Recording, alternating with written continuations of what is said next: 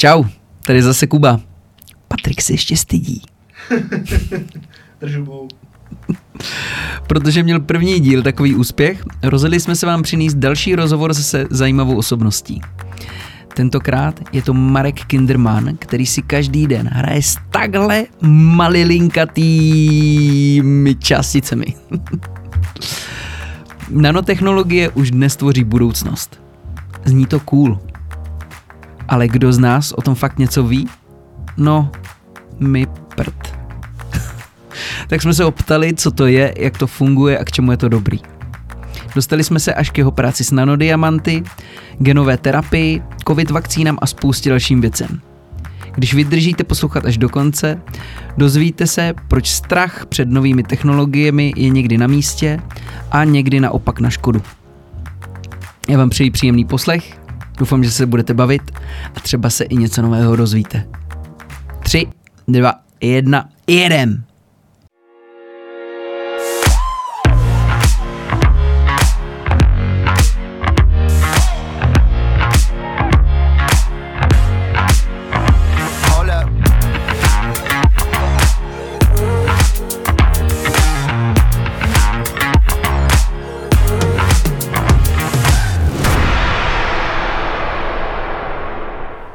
Takže. Ještě počkej, Paťo, já tě na začátku, teda, když to budeš představovat, ty tak já tě stlumím nejdřív, malinko. Ať, se, ať ti to neto nelítá do červených. Tak začni. Tak, jedem. Si kladku.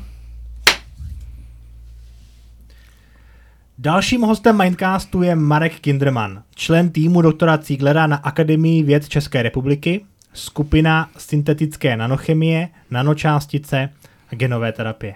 Ahoj Marku. Ahoj Patriku, čau Kubo. Čau Máro. Uh, nano, nanotechnologie nebo nanočástice. Já to vnímám jako, že to tady je už nějakou delší dobu, ale nebylo to tady vždycky. Kdy ten trend začal? Jako nanotechnologie, nanočástice, kde se to vzalo? Tak vlastně to nano, to jako co se týče nano nano, tak to se vlastně, to, to označení se objevuje jako hodně často až jako poslední dobou, protože teď to je vlastně jako hodně sexy, prostě když je něco hmm. nano, tak se to těm lidem líbí, ale vlastně úplně původně je to tady s náma jako hrozně dlouhou, jo? už prostě někdy lidi v Egyptě, prostě v Římě používali prostě nějakým způsobem prostě nano, nějaký inkousty, napsaní pergamenů a takhle, tak to vlastně tak to byly nějaký že, rozpuštěný zeminy ve vodě a to už vlastně bylo to jako nano, dneska tomu říkáme nano, ale když se vlastně na to podíváme kousíček zpátky, tak to byla vlastně koloidní chemie. Jo, dneska se tomu říká nanochemie, nebo já jsem ze skupiny syntetické nanochemie, ale vlastně dřív to byla vlastně obyčejná jako koloidní chemie a to vlastně, že to už vůbec jako tak sexy, že jako nezní. Když někdo řekne hmm. koloidní chemie, no tak to si řeknete, no tak jako, hm, to je to nic moc, no, to, to by si člověk jako nebo přel kolo. Prostě co, co to je koloidní chemie? Koloidní chemie, to, to je, je, je to vlastně taková hm, maličko jako opomíjená oblast, nicméně jako pro lidskou společnost jako neuvěřitelně důležitá, protože vlastně koloidy vlastně nacházíme úplně všude, nebo jako jejich zpracování. A koloidní chemie, můžeme si to představit tak, že máme nějaké částice nebo nějaký materiál, který je rozpuštěný tak akorát velký a je rozpuštěný v nějakém třeba médiu. Jo, tím se zabývá koloidní chemie. Ty částice jsou tak akorát velké, že si nesednou na dno, to znamená, můžeme si to představit tak, že kdybychom si do vody prostě nasypali trošku písku, tak ten písek by si nám sednul, udělá to sediment, tak to koloid není. Protože ty částice písku jsou prostě už moc velký a už by to byla jakoby suspenze, což my nechcem. My chceme koloid. Koloid je to, když ta částice nebo něco tomu podobného, nemusí, nemusí to být jako tvrdý materiál, může to být něco jako soft, nějaký polymer nebo něco většího, a je to něco, co se udrží v tom roztoku a ta gravitace na to nepůsobí. Konkrétně nějaká taková jako definice toho, jako té koloidní chemie je, že se pohybujeme vlastně někde od toho, že ty částice mají velikost vlastně 1 mikrometr až 1 nanometr. To je tak vlastně ta akorát velikost, kdy ta částice vlastně zůstává v tom roztoku a nesedne si. Mm-hmm. Jo, takže klasicky třeba něco, něco co bude malýho, jo, to znamená, že třeba ty naše nanočástice, co produkujeme, tak to má 100 nanometrů, tak to si tam hezky bude plavat a ani si toho člověk jako nevšimne, že by si to mělo sedat.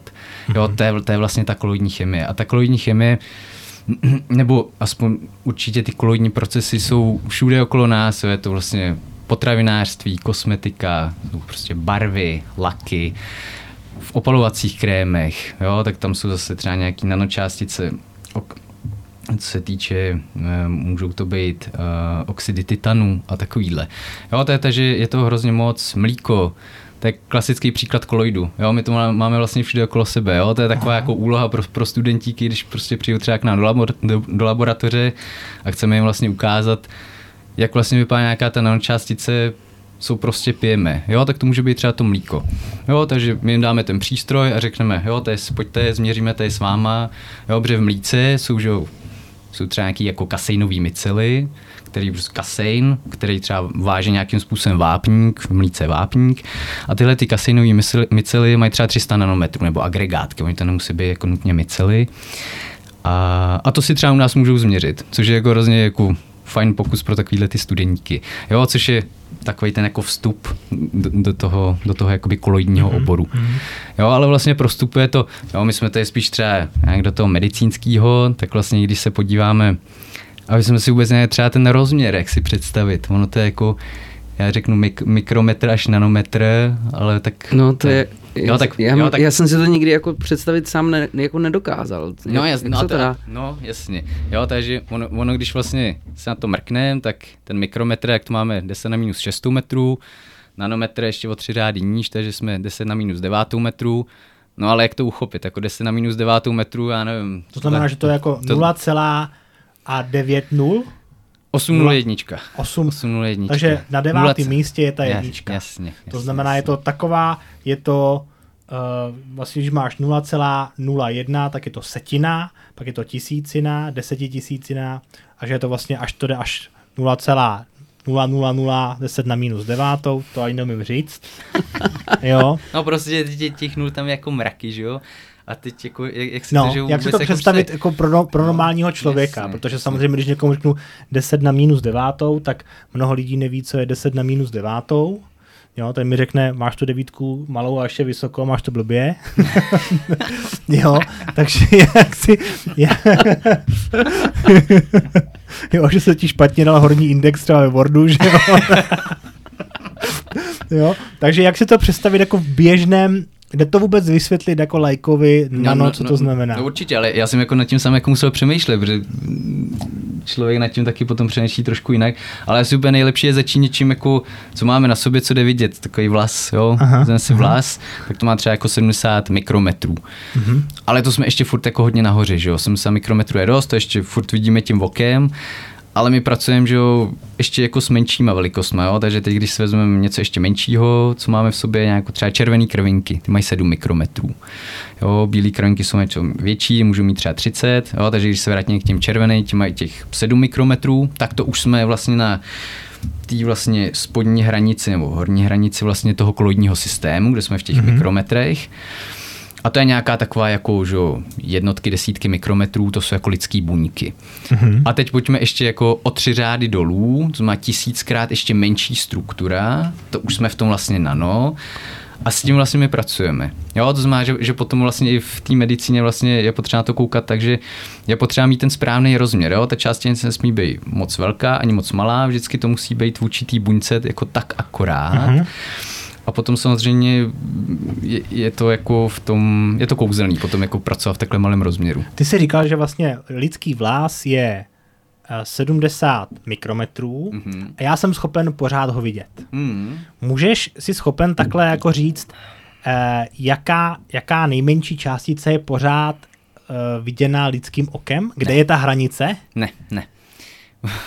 Nejsi. Vůbec nejsem schopný říct. Určitě asi by vám to asi někdo pověděl, možná bychom se to někde dočetli. Uh, nevím přesně. Protože samozřejmě ty jsi mluvil o vlasu. To je prostě, že dan nějakou jako fyziologii oka mm-hmm. a přiznám se, že to takhle jako z hlavy nevím. Jasně, vůbec. jasně. Mě mě to napadlo jenom protože samozřejmě, uh, ty jsi říkal, že vlas je 70 mikrometrů mm, a mm, bílé krvinky, bílé krvinky jsou taky v řádu mikro. Jasně. jasně. Ale ty už já už nevidím, že jo? Když se, když se, když se říznu. Bude to, bude to někde na, na, na úrovni těch mikrometrů. Jo? Ono potom taky, že bude záležet, co budeme pozorovat, s jakým kontrastem a takhle. Takže nevím, jestli to bude jako úplně jako jasně daná hranice, ono vždycky taky, že bude záležet na jako fyziologii toho oka, mm-hmm. jako každýho z nás mm-hmm. asi nějakým způsobem. Nicméně jako myslím si, že to bude furt někde jako hranice těch mikrometrů, kde jsme. Jasně. A potom jako dál už, už tam prostě jako ne, nevidíme Už potřebujeme nic. nějaký a, a, je jako potřeba, a, je, a je vlastně potřeba nějaký mikroskop na to. Jasně, jasně. Aspoň světelný. Dobře, takže nástroje, mikroskop, takže jinými slovy můžu si představit jako tu nanotechnologii jako něco jako vlas, ale tisíckrát menší. Jasně, jasně. Tisíckrát menší. Tady uh, Menší než ta Promiň, že ti do krvinka toho vlastně, je ten Tady ještě na vlastně, že 10 píšou, by že uh, nejmenší věc, která může být viděna lidským okem, je tisíc nanometrů. Což je To znamená jeden mikrometr. Jo, tak to jsme se trefili celkem Jasně. jako... To je ta červená krvinka vlastně, že jo, řádově. Mo- mohla by být, to si myslím, že by, nevím, jestli uvidím, nikdy jsem svou červenou krvinku neviděl, Ani nepotkal. ani nepotkal. No, takže vlastně ty pracuješ s takhle malými částicemi. Jasně. A uh, ty si říkal, že se to používalo už eh, v tom Egyptě, ale oni nevěděli, že to je nano. Oni to Jasně. používali, aby mohli psát na ten, My na jsme ten to, papírus. Nevím, jestli hádám, že to spíš jako bylo jako nevědomky, že jo, tak jako dlouhou dobu, že jo, se to pově- používalo jako nevědomky.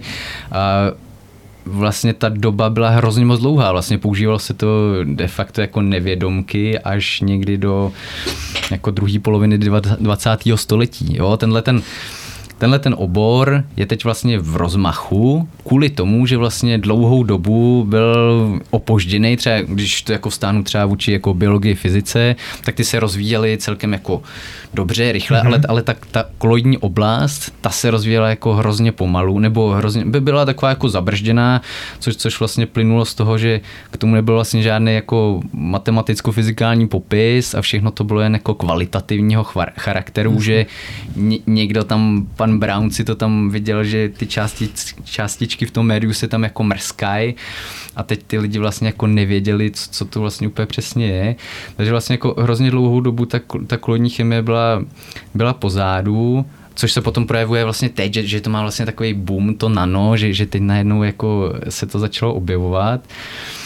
A Ono to je asi, je, je to navázané i na ty technologie vlastně, jak teďka No, no, jdou určitě. jako technologie dopředu, že jo? Bylo to, ten, bylo to možné třeba i, já nevím, v polovině 20. století jako pozorovat takovýhle věci? polovině 20. století už jo, protože ten, tě, tě, že jo, těch 1930 a takhle, tak to, že jo, to se začaly objevovat, že jo, ty elektronové mikroskopy mm-hmm. a, a takovéhle záležitosti. Jo, na elektronovém mikroskopu jako už to prostě jako jasně jde vidět, že jo. A ta- takže to, to byl vlastně taky ten bod, kdy jsme se vlastně, kdy, kdy se to jako víc mohlo začít rozvíjet. Nicméně ještě to, co bylo, jo, takže kdybychom se podívali na nějaký starší jako knížky o chemii, tak tam něco o jako koloidní chemii byste pochopili tak, že to je něco takového jako dost neurčitýho, těžko jako uchopitelného, vlastně a to vším tak jako koukal, jako že, mm, že, že jako moc ne, že jo.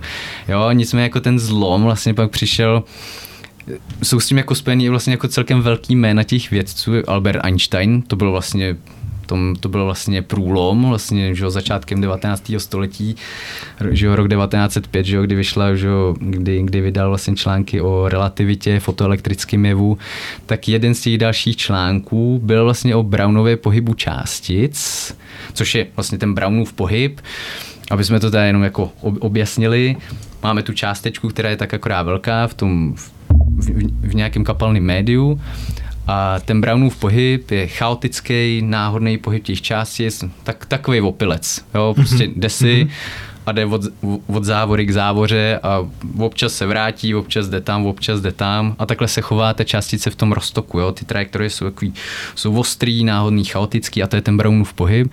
A vlastně to ten Einstein vlastně, to tam vlastně vytvořil tu matematicko-fyzikální teorii, jak vlastně takovýhle popis pohybovat, i když vlastně to původně vůbec neměl jako v plánu, on to bylo trošku jako, on koukal jako po něčem jiným, ne, ne, nebudem ne, abych to jako uvedl, na pravou míru.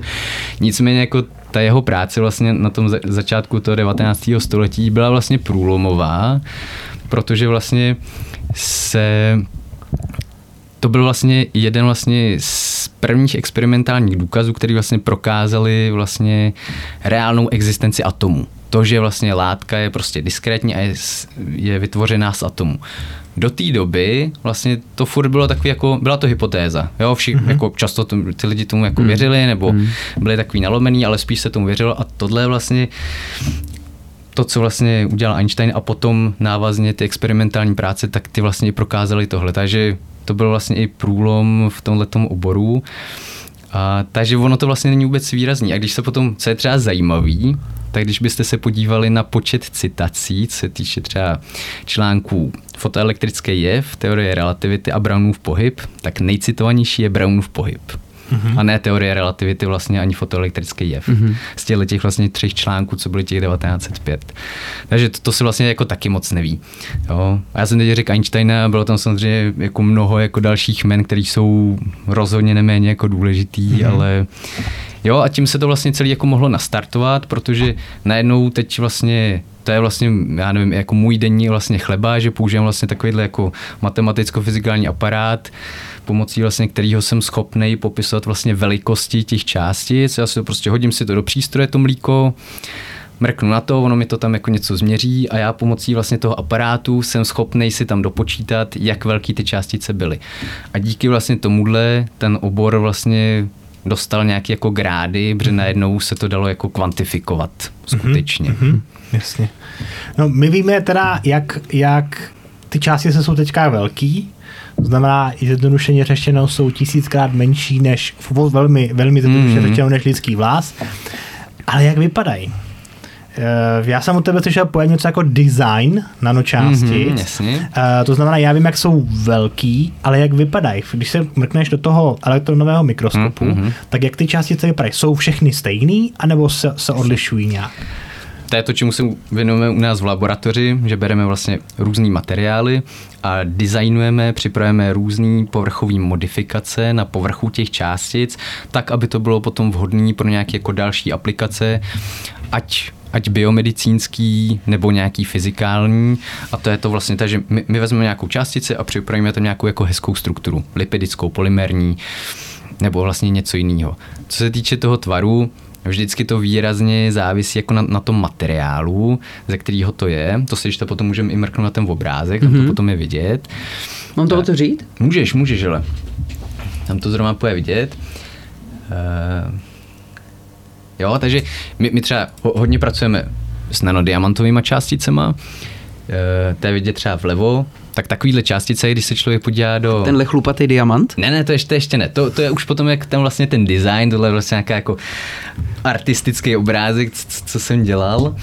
Ale vlastně ty holí částice, co má jenom ten diamant červený tamhle v tom pravém horním rohu, tak to je, to je jenom jakoby ukázka, on takhle nevypadá, že jo. To, jak to reálně vypadá je na, na tom snímku z elektronového mikroskopu vlevo, takový ten vypadá to jako štěrk, takový, mm-hmm. bo, je, jsou, mm-hmm fakt to vypadá jako štěrk, jsou, jsou takový vošklivý, ostrý a vlastně no, člověk asi není moc jako o co stát, takhle co se týče toho tvaru, no, člověk by se řekl kamínky, no, tak, a taky to také, jenže ty kamínky, když se potom podíváte vlastně na, na ten scale bar toho snímku, tak to je 100 nanometrů, pravidelný mm roh, jo, takže jasně, přesně tak, takže vlastně každá z těch částic bude mít třeba do 20 nanometrů. Jo, potom vpravo. A to je, promiň, to, a to, Jasně, je, promiň. to, je, to je rozdrcený ten, ten diamant, nebo se díváš na něj jako celek, na něj přes ten mikroskop? To, to, to je jasně, to, to, to je rozdrcený, to nikdy nejsou takový, jako že, že, že by to byl takový ten jako prstínkový diamant. Aha. Ten je jako nakreslený v té v horní struktuře, Aha. ale to je, ne, to je jakoby... Že ty vezmeš uh, diamant, hmm. jakékoliv, může být třeba i horší kvality, protože v těch prstínku je nejlepší. Ne, ne, ne, ne, ne, ne, ne, ne takhle to, to, to, to, to, to, to, to by ti nekydalo, takhle ni, ničit diamant. Pokoj.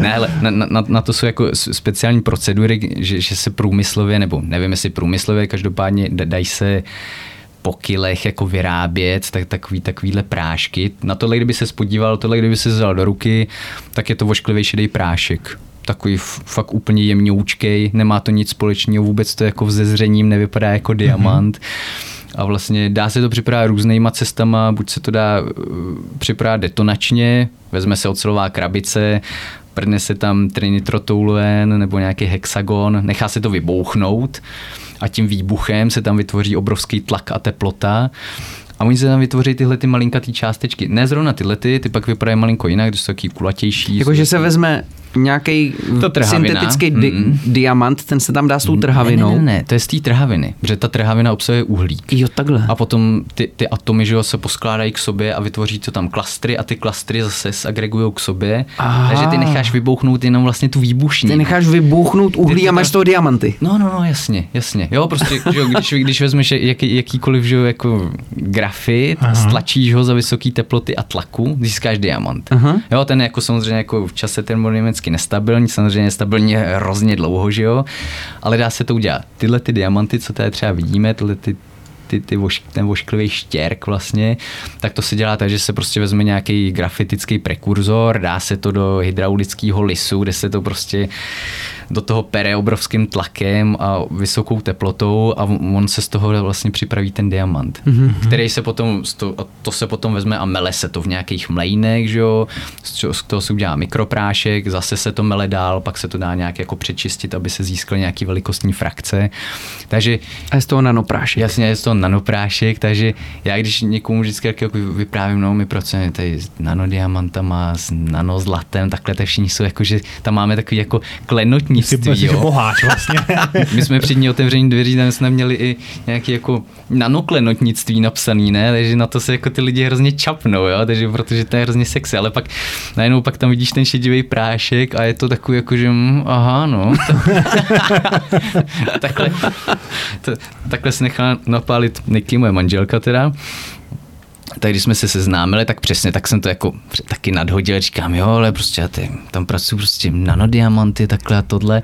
No Niky má ráda takhle ty blištivý věci, takže jako, tak to, to očička zazářily, říkám, no, že zítra bych si nechal jako v lednici nějaký vzoreček tam, tak Niky byla natěšená, viď. Teď jsem to tam přines, jenže má to vypadá, že když někdo namočí do lahvičky, víš, takže jako hmm. žádný blištivý prášek, no prostě jako ten prášek se dá rozpustit a je to taková žlutá vodička, takový jako asi byste to vyhodili, byste to někde našli. jo. Takže ty si to necháš dneska průmysl počítám, že, že asi tím tou trhavinou se to nevyrábí, protože to by taky, bylo... Taky, taky. jo. Taky. Vyplatí no, se to jako jsou... vyrobit nejdřív trhavinu a potom tu trhavinu nechat někde jako vybouchnout, aby si měl... Já si myslím, že třeba ty říkáš průmyslově, hmm. že za toho teploty a tlaku, že je to přece jenom já bych možná jako neříkal, já, já, bych možná neříkal jako prů, průmyslově, průmysl to už jsou jako, to asi nějaký jako tuny a takovýhle si představuju. Tohle jsou spíš takový jako, uh, ono to si myslím spíš asi bude furt jako v nějaký jako věd vědecké oblasti, to znamená, že si nemyslím, že se to vyrábí průmyslově, že bude se to vyrábět po kilech třeba. Mm-hmm. A, a jsou to jako různé přípravy. Jo? Samozřejmě ty vědci potom chtějí od toho materiálu, aby měl různé vlastnosti. A samozřejmě Jo, my se bavíme o diamantu, ale ten diamant, který se nechal vlastně vybouchnout a ten, který je slisovaný z grafitu, tak má jiné vlastnosti. Aha. Jako z mýho pohledu, takhle, když se mě potom na to někdo zeptá, tak pro mě to jsou jako celkem dvě jako odlišní látky, jako jak z pohledu tvarového, tak z pohledu chemického, jsou tam jiný povrchové skupiny a takhle. Takže to jsou úplně jako dva jiný materiály, které se dají používat jako v jiných aplikacích. Mhm. Jo, jasně. jasně.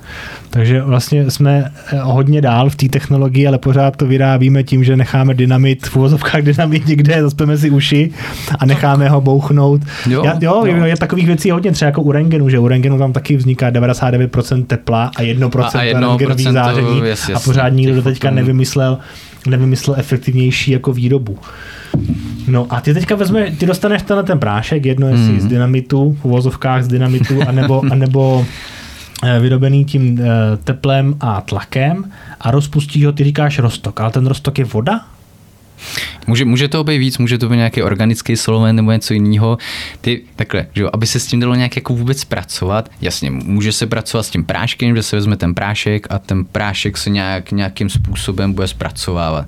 Může se ozařovat nějakým vysokoenergetickým zářením, v takovéhle případě může zpracovat prášek. Ale potom my vlastně chceme dělat vlastně ty povrchové ty designy vlastně na povrchu těch nanočástic a ty s tím potřebuješ nějak pracovat a vždycky na to se mě taky ty lidi jako často ptají jako no ty nanočástice, no já to jako chápu, že to je prostě malý, ale jako jak s tím pracuješ, to jako mm, s, mm. s pinzetou tam nebo jako co to tam je a ne, ne, ne, pracuje se s tím vždycky tak, že vezmu prostě, vezmu prášek, hodím na váhu, rozpustím to do nějakého solventu, který je proto zrovna vhodný, může to být voda, může to být něco organického, něco jiného. A on se to rozpustí, buď se to musí trošku nějak pomoct, nějakou jako energii, nějaký sonikátor, takový to, co uvidíte u eh, vlastně v optikách, takový ty sonikátory, jak se tam čistí ty, ty dioptrický sklíčka, tak mm-hmm. takový trošku jako silnější, vymakanější, tak tenhle ten prášek se rozpustí, dá se to do takového sonikátoru, jak to tam super bzučí, tak tam jsou akustické vlny, které vlastně rozbíjí ty agregáty.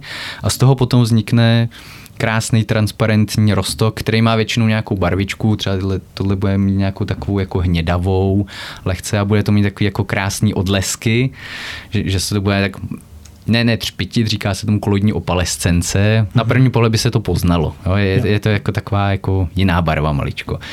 A pak tenhle ten rostok se vezme a já vím, že třeba prostě ně, ně, a pak si dělají klasické chemické reakce na tom. Takže já třeba vím, že budu to používat potom pro nějakou aplikaci, takže si vymyslím nějaký prostě design, ať jako polymer, lipid a to si na tom nechám vyrůst. Můžete si to mhm. představit, jako že máte plešatýho chlapa a necháte mu tam vyrůst na, na hlavě vlasy. Jo, to je vlastně tenhle ten obrázek vlastně už toho chlupatýho diamantu. Mm-hmm.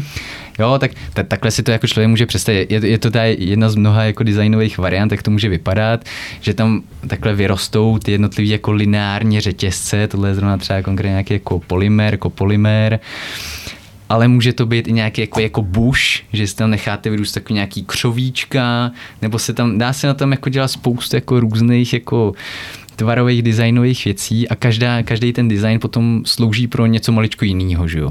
Takže, uh, takže ten design vlastně vyřešíte jako na papíře nebo v nějakých hmm. modelacích hmm. na počítači a potom co uděláte, je, že, že smícháte dva roztoky, nebo vezmete roztok a přisypete tam další prášek hmm. a Zase ono se to vlastně poskládá už samo.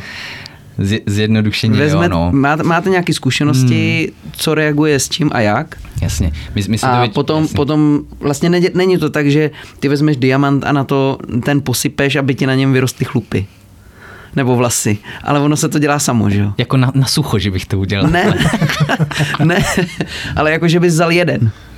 Ne, ne, no, ne, vůbec, no, no. To, jasně, to, to vůbec ne, no to, to bych asi nevím. To, Pod mikroskopem to jsem bych myslel. Asi nikdy nedokončil nic. Moje studium nic.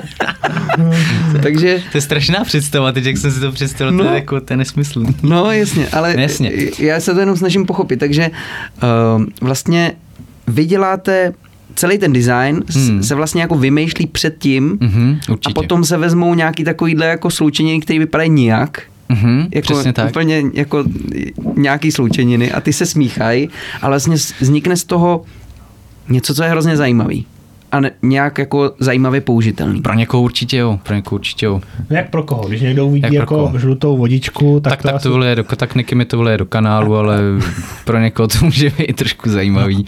A tyhle ty věci vytváříš, že do toho roztoku něco přidáš? Máte si to necháš rozpustit Jasně. nějakým způsobem? Potom už, si to, potom už si to představte jako, potom už to je jako klasická chemie, jenže je to chemie, že tím způsobem, že já vím, že na povrchu takovýhle ty kuličky, když jsou přesně jako kuličku, tak tam mám nějaký povrchový skupiny, karboxyly, amíny, prostě aldehydy, cokoliv. Jo? Tam, tam, dá, dá, se, dá se toho tam, buď se to nechá původně, jak se to připraví, těch skupin tam je celá řada, nebo si to nějak natrítujete ten vzorek, tak aby tam byla třeba spíš jedna skupina a potom vy víte, že tam máte reakční skupinu, nějaký karboxyl a víte, že třeba karboxyly zase reagují s něčím jiným, takže vy si vezmete nějakou organickou molekulu nebo nějakou polymer, lipid a chemicky to nakonjugujete, takže to je klasická chemická reakce mm-hmm. té povrchové skupiny, té částice mm-hmm. s mhm. nějakou další látkou. Jasně.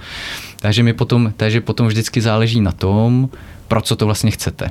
To je to důležitý. Mm-hmm. A takže my vždycky vlastně vymýšlíme ten vlastně organický design, aby to bylo nějakým způsobem většinou, že jo, často jako nějak jako friendly pro, pro to lidské tělo, aby si to třeba jako moc nevšímalo, aby to doputovalo tam, kam to má a nezalejzalo to tam, kam to nemá a takovýhle věci. Jo. Takže při tom designu se musí myslet jako na spoustu jako okolních věcí. Uh, takže my když prostě, já, když se, my, když se na to prostě sedneme a začneme to designovat, v první řadě přemýšlíme, možná trošku spa- teďka vlastně, abych to jako úplně uvedl, proč my to vlastně děláme, proč chcete mít vlastně takovouhle jako částici a dělat na tom nějaký design. Ten důvod je v tom, že já když to takhle vlastně rozpustím v té vodě, tak je to hezký, tak je to takhle krásný, hezký rostok, ale jak, jakmile byste k tomu přidali trošku nějaký třeba kuchyňský soli, malinko posolit, tak se to okamžitě vysype jako písek. Jo, a, najednou, a najednou už to vlastně, jo. Jako to, se to vysráží. Jo, a vzniknou z toho jako velký částice, mikrometrový a větší mm-hmm. a najednou už to ztratí veškeré ty vlastnosti, které jsme vlastně o to původně chtěli. Jo, takže ty, tyhle ty vlastně systémy, které jsou z hard části, to znamená, že tam je nějaký pevný core té částice, tak jsou hrozně jakoby náchylný na jakýkoliv jontový síly, to znamená prostě kuchyňská sůl, takhle se tam přisypalo, tak se to okamžitě jako zničí. Mm-hmm. Dá, dá se to samozřejmě vrátit zpátky, ale že jo, lidský tělo, tak to je jako se ti zdrcne omáčka třeba. No, no, přesně tak. Jo, prostě v krvi máme těch solí spoustu, proteinů, takhle, že dovede si představit, že kdybychom to tam prostě prdli rovnou, tak se to vystráží a najednou jako se ztrácí ta funkce toho nano, protože už to vlastně nano dávno není, protože se to vystráží. Uh-huh. To je ten důvod vlastně toho, proč my tam chceme dělat ten ten molekulární design vlastně na tom povrchu, protože ten molekulární design umí ochránit ty nanočástice takovým způsobem, že to můžete solit, jak chcete. Jo, oni tam prostě zůstanou a zůstane to úplně stejný, že to odolává. Jo, takže to je, to je první takový. Že to má vlastně jako ochranný obal, jo, chápu to správně. Jo, jo. Je to prostě jako kožíšek a ty dvě částice, když se potom potkají, tak ty dva kožíšky takhle bojují spolu, tam je takový jako mikrobrownovský pohyb těch polymerních vláken, oni se takhle propletou a odpůdějí se. Mm-hmm. A jde to zase pryč. Jo, takže to je ten vlastně důvod, proč vlastně chceme dělat takovýhle design z toho stabilitního důvodu. Potom jdeme vlastně potom, že víme, že to chceme někam doručit. Takže třeba chceme, aby, to, aby se to doručilo do nějaký nádorové buňky a víme, že třeba ta nádorová buňka má overexprimovaný, má na, na tom buněčném povrchu je velký počet nějakých receptorů, až jako abnormálně velký počet. Jo, takže řekněme třeba receptory pro kyselinu listovou. Jo, takže ta buňka bude žrát hodně kyseliny listový, protože těch receptorů tam je spoustu. Jo, takže my uděláme to, že na ten povrch ještě k tomu přivážeme tu kyselinu listovou. A tahle ta molekula bude fungovat jako kompas. Jo? Řekne, jo, protože vlastně ty nádorové buňky budou chtít žerát vlastně tu kyselinu listovou, takže vlastně sežerou i tu, i vlastně i tu nanočástici s tou kyselinou listovou. To je vlastně Má jako... to takový jako trojský kůň, že ona se jo, sobě jako jo, přitáhne. No, jasně, v momentě, kdy, kdy vy potřebujete tu kyselinu listovou, hmm. tak pod ní pro mě pod ní je ta, ta ta látka, která by měla být uh, léčebná, nebo která by měla ten nádor poškodit nebo napadnout, a pak tam samo, zůstane samotná ta nanočástice. To znamená, ten design je, že ty dáváš, uh, teda opravně pokud to říkám špatně, vrstvy na ty částečky třeba toho diamantu, mm-hmm. které můžou být uh, pro, určité, pro určitou diagnózu nebo pro určité části lidského těla prospěšné nebo nám můžou pomoct doručit tam, kam je potřeba. Jasně, jasně. To je vlastně ta třetí, to je vlastně ta třetí modifikace, jo, znamená, že my uděláme modifikace, aby ta částice byla stabilní, aby byla targetovaná, to znamená, dojde tam, kam my chceme, aspoň zhruba. A další, že tam přivážeme nějaký léčivo. Jo, ty léčiva můžou být různýho druhu, buď to můžou být nějaký, nějaká verze cytostatika, nebo to můžou být léčiva na bázi genové terapie, to znamená, že se tam budou připevňovat krátký nebo delší úseky DNA, RNA a takovéhle věci. To, jo, a tím pádem tohle je úplně takový jako optimální jako systém, kdy vlastně ta částice je ochráněná, ta částice se umí dostat tam, kam má a ještě doručuje vlastně to léčivo. A čtvrtá věc, co se v tom potom ještě kombinuje, to ten systém dělá vlastně tak jako unikátním je, že třeba u tohohle konkrétního typu diamantů, tak my tam uvnitř té diamantové struktury jsme schopni vytvářet bodové poruchy v té diamantové mříži. A tyhle ty bodové poruchy poskytují fluorescenci. Určitě to všichni známe, takový, jak jsme měli doma takový ty hvězdičky fosforescenční, když se na ně posvítilo lampičkou, lampička se zasla, hvězdička svítila. Tohle je takový jako analog, me, teď jako mechanický, není to hmm. ten, ten jev tam je maličko jiný, protože to je fluorescence, ale v zásadě to funguje stejně, protože potom se vlastně na, na to posvítí laserem, na tu částici a ta částice vlastně poskytuje fluorescenční signál. Takže, to znamená, já vím, kde je v tom těle. Přesně tak. Takže, takže, takže to může sloužit i jako diagnostický tool nějaký. Aha. Kde třeba ten nádor je? Přesně tak, takže my se vlastně... Nebo nějaký te- te- metastázy, te- že jo? No, nebo vlastně tím se, tím se vlastně to dá celý trackovat, ten Jasně. systém. Jo? To znamená, že jednak doručujeme teda to léčivo a jednak jsme současně schopní trackovat tu nanočástici. Jasně. Uh, zní to, že... Taková. No, GP, jasně, Eh, jasně. zní to hodně jako cool. Já mám do hospody už nějaké jako další témata, ze kterým má budu vypadat uh, chytřeji, ale všechno to, co říkáš, zní strašně jako draze. Jo, že, to, že to asi nebude levná záležitost. Když už vezmu elektronový mikroskop, který určitě potřebuješ každý den jako v práci. Hmm. Potřebuješ určité, určité uh, nějaké ty roztoky, říkal jste zlato, diamant. Není to typický diamant, jak známe, ale ale určitě ne, ne- nestojí jako 5,50 někde jako tady v tom. Co je dneska, není ta, že to je drahé jako dneska překážka, že se to, že se to nedostává dál, než by mělo? Protože všechno to, co jsi říkal, mi přijde jako obrovský proš, prospěšná věc. Co je ten zádr, největší zádrhel pro nanotechnologii v dnešní době? Mm, jasně, ta cena tam určitě hraje taky roli. Tady bych možná oddělil jako to, jaká je vlastně cena toho materiálu a jaká je cena toho facility, co je vlastně u nás tam prostě na ústavu, že máš elektronový mikroskop a takhle. To jsou samozřejmě jako hrozně drahé věci a ten samozřejmě čas, který tam strávíš, tak jako to samozřejmě jako stojí prachy, to je jasný ale musí se udělat ten výzkum, že jo. Jo a to, co vlastně stojí v překážce těm nanotechnologiím, je, že, že to vlastně, je, je to vlastně celkem, je to pořád vlastně jako nový a je, je to v tom výzkumu. A když se podíváme vlastně eh, tak v těch klinických studií toho vlastně ještě za stolik není. Jo? Už se, už se to začíná rozbíhat, ale, ale vlastně ještě toho tam není jako furt tolik. Jo? Pořád je to hodně v těch eh, preklinických fázích, kdy se to prostě bude zkoumat na, na zvířatech, na buněčných kulturách a vlastně musíme zjistit vlastně vůbec, jaká je třeba toxicita takového materiálu, jestli to je vlastně ta správná velikost, jestli to vůbec funguje, je, je to vůbec lepší než to klasické léčivo, nebo to vlastně bude úplně nahrazovat, jakože to bude úplně nějaká jiná oblast. Jo, takže tam, tam to je jako hrozně moc a co, co je teď jako trend, je vlastně používání vlastně třeba stříbrných, zlatých nanočástic, ty jsou jako třeba hodně známý pro své jako anti, antimikrobiální účinky v zásadě, jo, takže tam si myslím, jako, že proč ne. A tam vlastně ani ta výroba vlastně není že drahá. Jo? Mm-hmm. Když se vezme jako přípravu zlatých částic, není to nic drahýho. Vezmete tamhle kyselinu tetrachlor, tetra, tetrachlor zlatitou, zredukujete ji tamhle citrátem a máte z toho zlatý, zl, zlatý nanočástice. Takže z tohohle pohledu... Dej koupím tu kyselinu. Já obyčejný člověk. to vůbec nevím, to jsem asi jako neřešil. Nicméně já si věřím tomu, jako, že se to dá někde sehnat, že jo, tak Na internetu. My to kupujeme, že jo, přes specializované firmy, který vlastně poskytují přímo jako chemikálie pro chemiky. Mhm. Jo, takže to jsou jako obrovské firmy, Sigma Aldrich prostě a takovýhle. jo. Je to tam jako hrozně moc a ty jako nedělají nic jiného, než že prodávají chemikálie.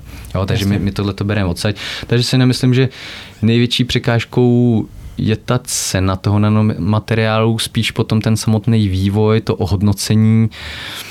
Ty lidi jsou k tomu pořád vlastně celkem jako opatrný.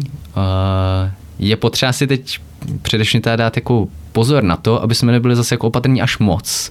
Jo, to se třeba stalo s geneticky že modifikovanýma záležitostma, tak tam se to přešvihlo. Najednou ty lidi se to prostě jako začali bát, jo, a tam už to potom byl prostě hrozný průšvih. Protože... třeba potraviny, geneticky modifikované Mm, potraviny. mm. Jo, a ty lidi potom chodili, jako, že to je vlastně celý špatně, že jim naroste druhá hlava, že jo. A, a najednou se to všichni jako začali hrozně bát, tam se to zvrhlo a samozřejmě potom tyční orgány, prostě včetně že jo, Evropské unie, hrozně přitvrdili a zaklekli administrativně. Jo, to znamená, že vždycky... Protože se toho báli. Jasně, jo. Každý takovýhle prostě materiál musí projít nějakým prostě řízením, tak aby bylo prostě v pořádku pro ty lidi. Je, je to prostě FDA, EMA, mm-hmm. teď to, co běží třeba okolo covidu, vždycky to musí projít prostě SÚKL, EMA, těma institucema, aby ty lidi věděli, že to je v pořádku, aby věděli, že to je pro ně bezpečný. Mm-hmm. Jenže v okamžiku, ale hrozně moc to vlastně záleží na mínění té veřejné populace, protože když se toho všichni bojejí, tak prostě nikdo si to nevezme, že jako na triku, že to tam někde jako povolí. A samozřejmě ty restrikce ta náročnost toho, že se to vlastně uvede do procesu, je daleko větší, což najednou jako odradí ty sponzory, kteří tam prostě jako musí být, aby to musí do toho jako týc prachy. A tohle, když se stane, tak je to hrozný průšvih. Jo, takže my, my teď jako je, je potřeba, že, aby ty vědci o tom mluvili, nějak jako otevřeně, aby ty lidi aby ty lidi nevystrašili, ale zase, aby nebyli jako moc laxní ty lidi. Jo? Je to hrozně těžký tam zůstat v té rovnováze, aby se jako nikdo moc jako nepolekal. To je ten horší případ, nevím, jestli horší případ, jestli by nebylo to jako, že by ty lidi si to nevšímali vůbec, to by byl zase jako druhý průšvih, jo? Mm-hmm. není možný to jako nekontrolovat, jo? protože přece jenom ty nanomateriály, říkali jsme, že to je tisíckrát, nebo že jo, jestli ta buňka má 10 mikronů a ten diamant je prostě tisíckrát menší, tak si dovedete představit, že to prostě zalejzá prostě jako úplně všude.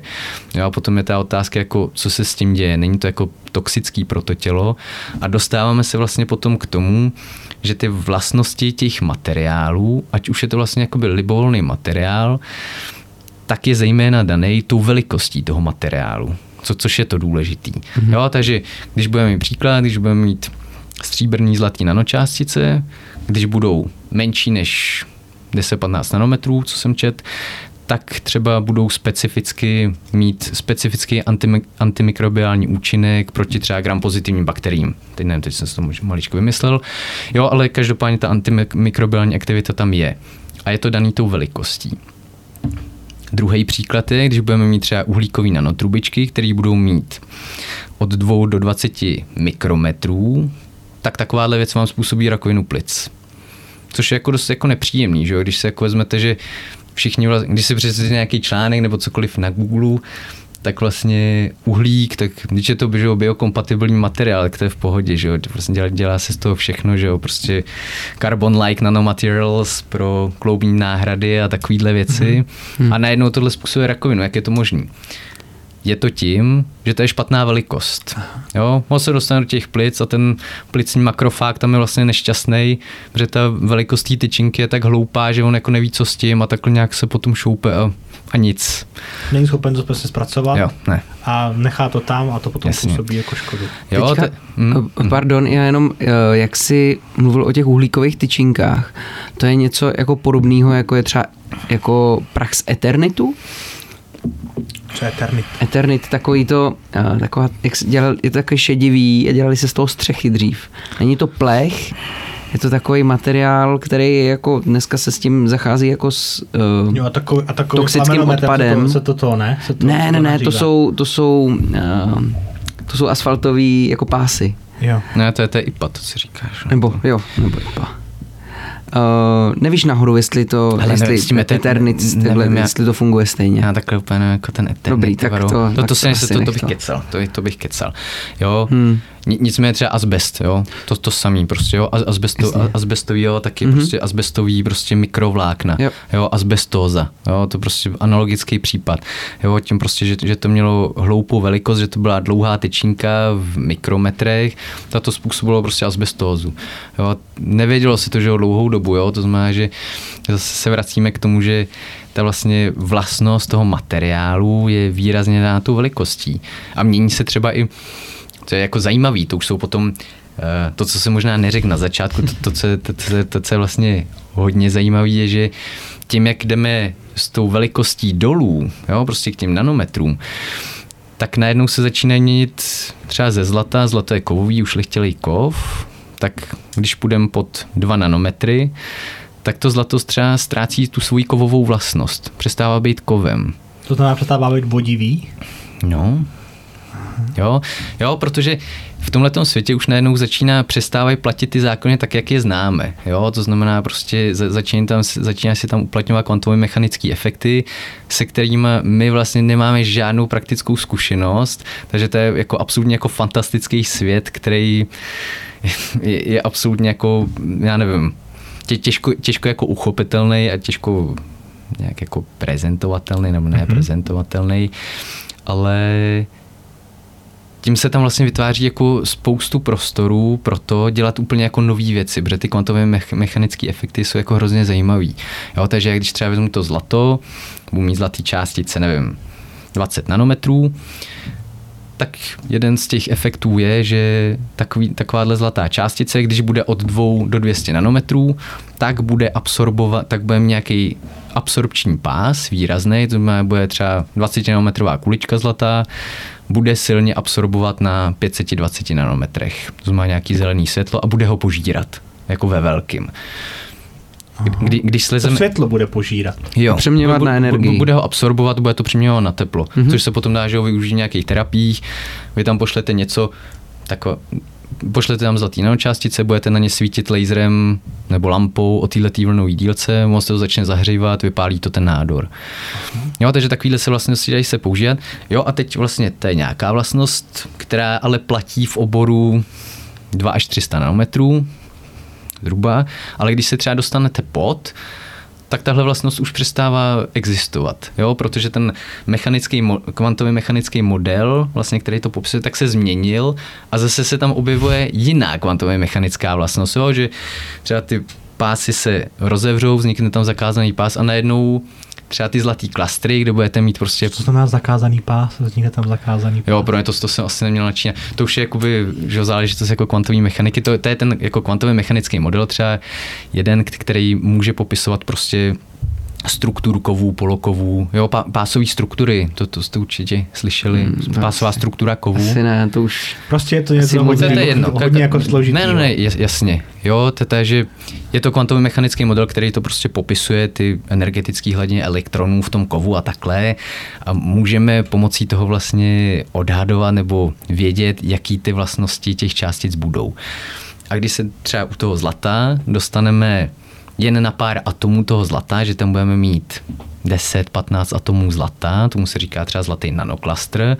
Taková částice už určitě bude menší než třeba 2 nanometry, to znamená, tam už by se měla ztrácet, tam už se vlastně ztrácí ta kovová vlastnost toho zlata. A takovýhle nanočástice už jsou fluorescenční, což je zase jiný efekt kvůli tomu, že se vlastně změnil že se vlastně změnila ta velikost. Hmm. Takže ta velikost ohromně hraje roli, mění to reaktivitu těch materiálů, mění to jako hrozně moc věcí. No a těch nejvíc těchto těch změn, těch vlastností je právě v té velikosti nanometru. To znamená od dvou, ty jsi řekla od dvou do dvou set, nebo je to všechno v tom rozmezí nanometru, nebo to pak ještě třeba může být nižší? To asi vždycky, že bude záviset to asi vždycky, že bude záviset nějak jako na, na tom materiálu konkrétním. A jako, ale každopádně už to jako bude v tomhle měřítku, jo, mikrometry, nanometry, už se začnou dít takovéhle věci, kdy vlastně se začnou, v okamžiku, kdy se začnou uplatňovat kvantové mechanické efekty, tak to můžeš čekat, jo, samozřejmě pro každý ten materiál to asi bude prostě Jasně. jako maličko jinak. Uh, já se jenom zeptám, já jsem si vždycky představoval, že je jako nějaká normální fyzika, která je jako Hmm. makroskopická. A potom, že nějaká kvantová fyzika, která má jako, jsou tam, existují tam i jako jiný zákony. Ono to je daleko, jako, mnohem, tohle je úplně takový jako, Já myslím, že jsou jako dvě. no ono to je jako, A ono to, se je jako stupňovaný to- podle to- těch velikostí těch to- částic? Ne, ne, ne, ne, ne, ne, ne, to, to je, e, to není takhle. E, ten klasický makroskopický svět, jak ho známe, tak ho budeš ne, v první aproximaci prostě popisovat newtonovskou fyzikou. První tři prostě Newtonovy To, co jsme se zákony. učili na, na Gimplu prostě. A s tím si prostě jako vystačíš, protože prostě, když do té někdo narazí, no tak prostě na té přenese kinetickou energii, ty si prostě odvalíš někam dál. Jasně. Nicméně potom, když se dostaneš na vlastně tyhle ty malé rozměry, tak tyhle ty klasické zákony jako přestávají platit, že jo? jo? Heisenbergovy principy, že jo, neurčitosti, jo, tak jako Mhm. nejznámější, jako, nebo, Jasně. nebo často jako propagovaný, máš elektron a nikdy nemůžeš určit současně polohu a rychlost.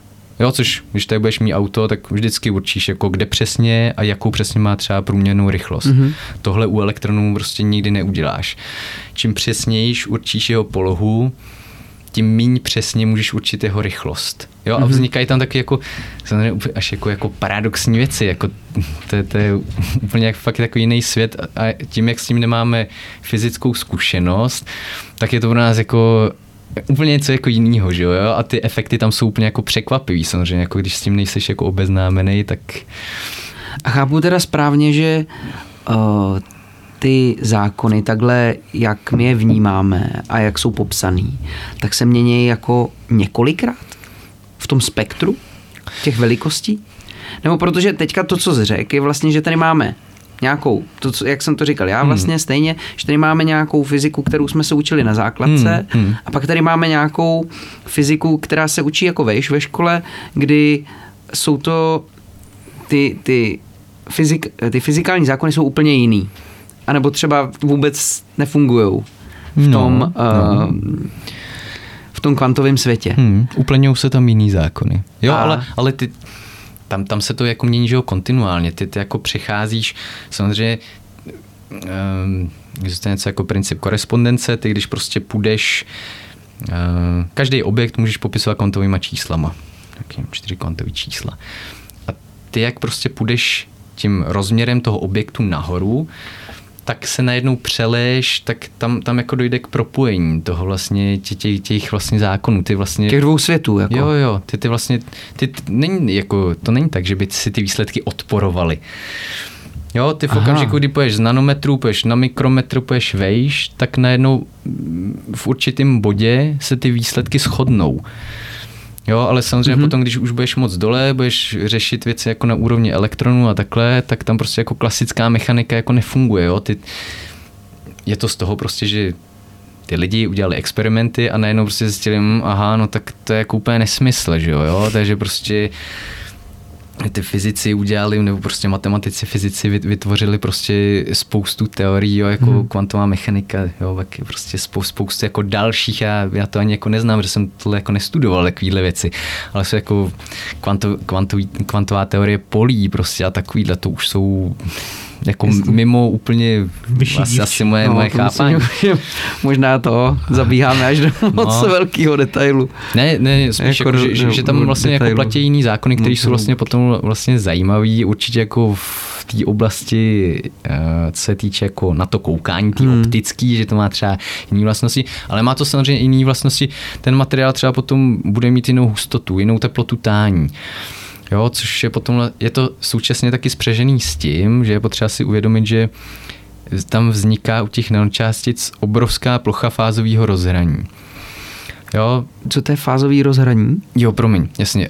Uh, máš, máš jezero, voda, máš kapalnou fázi, nad tím vzduch je plyná fáze.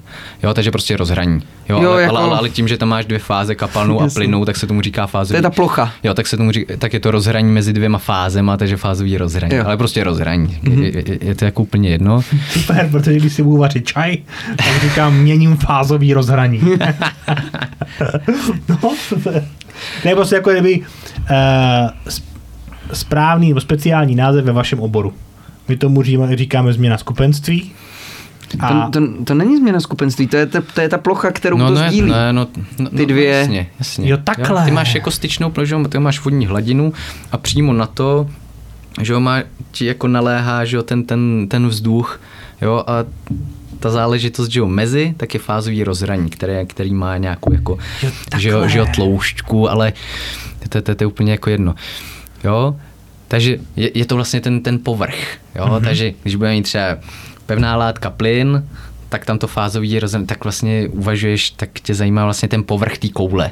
Jo? A to ti vlastně tvoří to rozhraní s tím plynem nebo s tou kapalinou. Mm-hmm. Jo? A je to vlastně mm-hmm. rozhraní mezi pevnou a plynou fází, takže fázový rozhraní. Mm-hmm. Jo, to, ten jako terminologie, vlastně okay. není to vůbec důležité. Ale důležitý je to, že tím vlastně, jak jdeme s tím rozměrem dolů a připravíme ty nanočástice, tak ty nanočástice mají obrovskou plochu tohoto fázu nebo rozhraní, jenom mají obrovskou plochu fázového rozhraní. Jo, je to na gram prášku, zhruba jen tak jako odhad, může být třeba tisíc čtverečných metrů moje zahrada má 400 čtverečních metrů, takže jako gram prášku, já nevím, to se asi vejde nějakou lžičku snad, jako no to, to se dá nasypat, jo. To je... A... To teda je sečtený, jako sečtený povrch každé té nanočástice. Mm, mm-hmm. To, když, tady, když jsme tady viděli, jestli to tam dáš prosím tě zpátky, ty ty částice toho, toho eh, diamantového prášku, to znamená, pokud já tam mám, tady, tady mám, dejme tomu, tisíc částic, tak sečtený těch povrch každé Mhm. té částice Jasně. a dohromady to dává takhle velký číslo, to je neuvěřitelné. A tohle je vlastně jenom jak, jako... je, jak, je, jak je to možný? Tohle že je to, vlastně jenom projekční plocha, že jo, takže ale tam vždycky každý ten, každá ta částice je 3D, že jo, Aha. a kdyby si sečet skutečně tu plochu, jo jasně, v jiném videu ti zase můj kolega poví, že to je 100 čtverečných metrů, jo, hrozně moc záleží na tom materiálu, jak je porozní, bla, bla, bla, takovýhle jako věci, takový niance.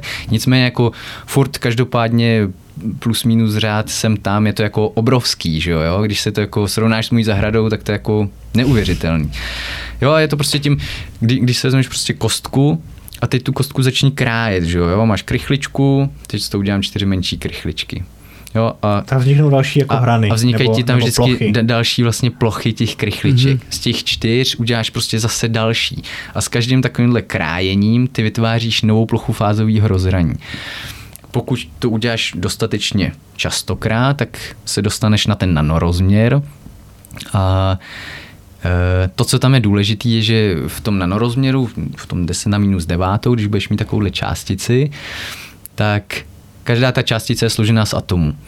A teď máš, teď to můžeme rozdělit, že máš dva druhy atomů. Atomy, které jsou vevnitř té struktury a atomy, které jsou na povrchu, v tom fázovém rozhraní. A u normálních látek, který prostě máš normálně, který jsou prostě, budeš mít milimetrovou kuličku, tak tam těch povrchových atomů vůči těm vnitřním bude hrozně málo. Jo? To bude jako úplně zanedbatelný. Jo, problém je, nebo ne, ne problém, to, to hezký na tom je, že ty povrchové atomy mají jinou energii, jiné vlastnosti než ty vnitřní.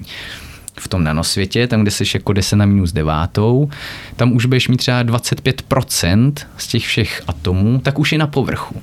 Jo, ale tím, že ty vlastně protože ty... už dovnitř se nevejdou. Jako. Jasně, jo, takže jsou prostě vytlačení na povrch, ale tím, že mají jinou energii, tak samozřejmě dávají tomu objektu jiný vlastnosti. Jo, Mhm. takže ten objekt bude mít jinou teplotu tání, ten, jiný, ten objekt bude mít jinou teplotu nebo jinou hustotu. Mhm. Tak teď už to chápu, jo. že čím se míň, tak se ty vlastnosti mění, protože ty Může mít atomy- jinou elektrickou vod, elektrické vlastnosti a, a, a tak dále a tak dále. Jo. Dá se to ukázat, jo, promiň. Jo, takže už to chápu, že já jsem jako pořád nemohl pochopit, že čím se mění, tak se mění ty vlastnosti. Samozřejmě pořád nejsem v tom expert, ale teď už to chápu, že když si, když si to jako vysvětlil, že samozřejmě tam na tom povrchu je čím jdu níž víc těch atomů, Mhm. který můžou mít prostě jinou, jiný vlastnosti. tak Styk s tím, prostřed, s tím styk okolním s tím prostředím. prostředím tak proto se čím ta částice je menší, můžou mít jiný ty vlastnosti. Mm. Jasně. Teď už mi to dává smysl. Jo, Jo, že- takže i když, a dá se to vlastně ukázat úplně na nějakých jako, jako základní věci, když budete mít eh, kapalinu nebo prostě vodu a teď ta, a vytvořili byste tam a, a čím menší bublinky, samozřejmě to se bude záviset od počtu, eh, čím menší bublinky vzduchu v tom budou, tím budete měnit teplotu varu, teplotu varu té kapaliny. Jo, ta, ta bublinka je vlastně taky nějaký, že jo, jako nanoobjekt, nebo může být, že jo, nanoobjektem a bude vám měnit vlastně ty makroskopické vlastnosti té látky. Takže v tomhle To znamená, případě dám- třeba teplotu varu. Takže když, mám, když dám do rychlovarné konvice perlivou vodu, tak, tak mi zavře rychlejc než, než voda z vodovodu? To nevím, tam ty asi bublinky budou ještě dost velký, že jo. Jo, jo takže Ale musí být je- jako je- malý jako ka- bubliny. každopádně- ne, nejsou vidět. No, nejsou vidět, že jo, v perlivý vodě, bublinky. Ale Teoreticky. eh, eh, Já bych eh, to jako dobře pochopil. No teda, když potom to Jasně, otevřeš, tak jasně, jsou, já- ale při, když je to zavřený, tak jsou stlačený. Na, na tímhle se nepřemýšlím, tam může být jako spoustu dalších jako věcí, proč se to jako může měnit a nemusí to být jako zrovna tohleto. Já- Možná to tak, zkusím, tak, třeba tak, vypění konvice. tak, tak, do, tak, tak, tak, do toho bych nezabíral. Ale jsou, jsou na to třeba, prostě... to, třeba, se to, třeba to neuvaříš vůbec. Jo, ale jsou to takovýhle efekty těch jako nanoobjektů, že vlastně měníš tu vlastně vlastnost toho objektu tím, že měníš tu velikost. Mm-hmm. To, je, to je vlastně jako to hezký na tom, mm-hmm. co vlastně s tím děláme. Když ty si, my jsme se teďka bavili ty nanočástice, že asi nejvíc dávají smysl uh, ve zdravotnictví. Mm-hmm. Jsou nějaké jiné, jiná, nějaká jiná odvětví, kde, kde se to může hodit, ty, tyhle ty jako nano, nanotechnologie? Jo, ne, ne, to jsem řekl úplně špatně, to není jako, že by to bylo jako určený pro zdravotnictví vůbec, ne, jako ty aplikace těch vlastně jako nanoobjektů je to všude hrozně moc okolo nás, jen jako, že to jako nevnímáme, že to jsou nanoobjekty, ale je to hrozně moc v opalovacích krémech, potravinářství, mlíko, jo, jako na co se podíváte, tam nějaký nano objevíte, barvy, jo, to jsou zase jako emulze, jo, mm-hmm. a od toho se potom odvíjejí samozřejmě i ty makroskopické vlastnosti těch objektů. Je to všude hrozně moc.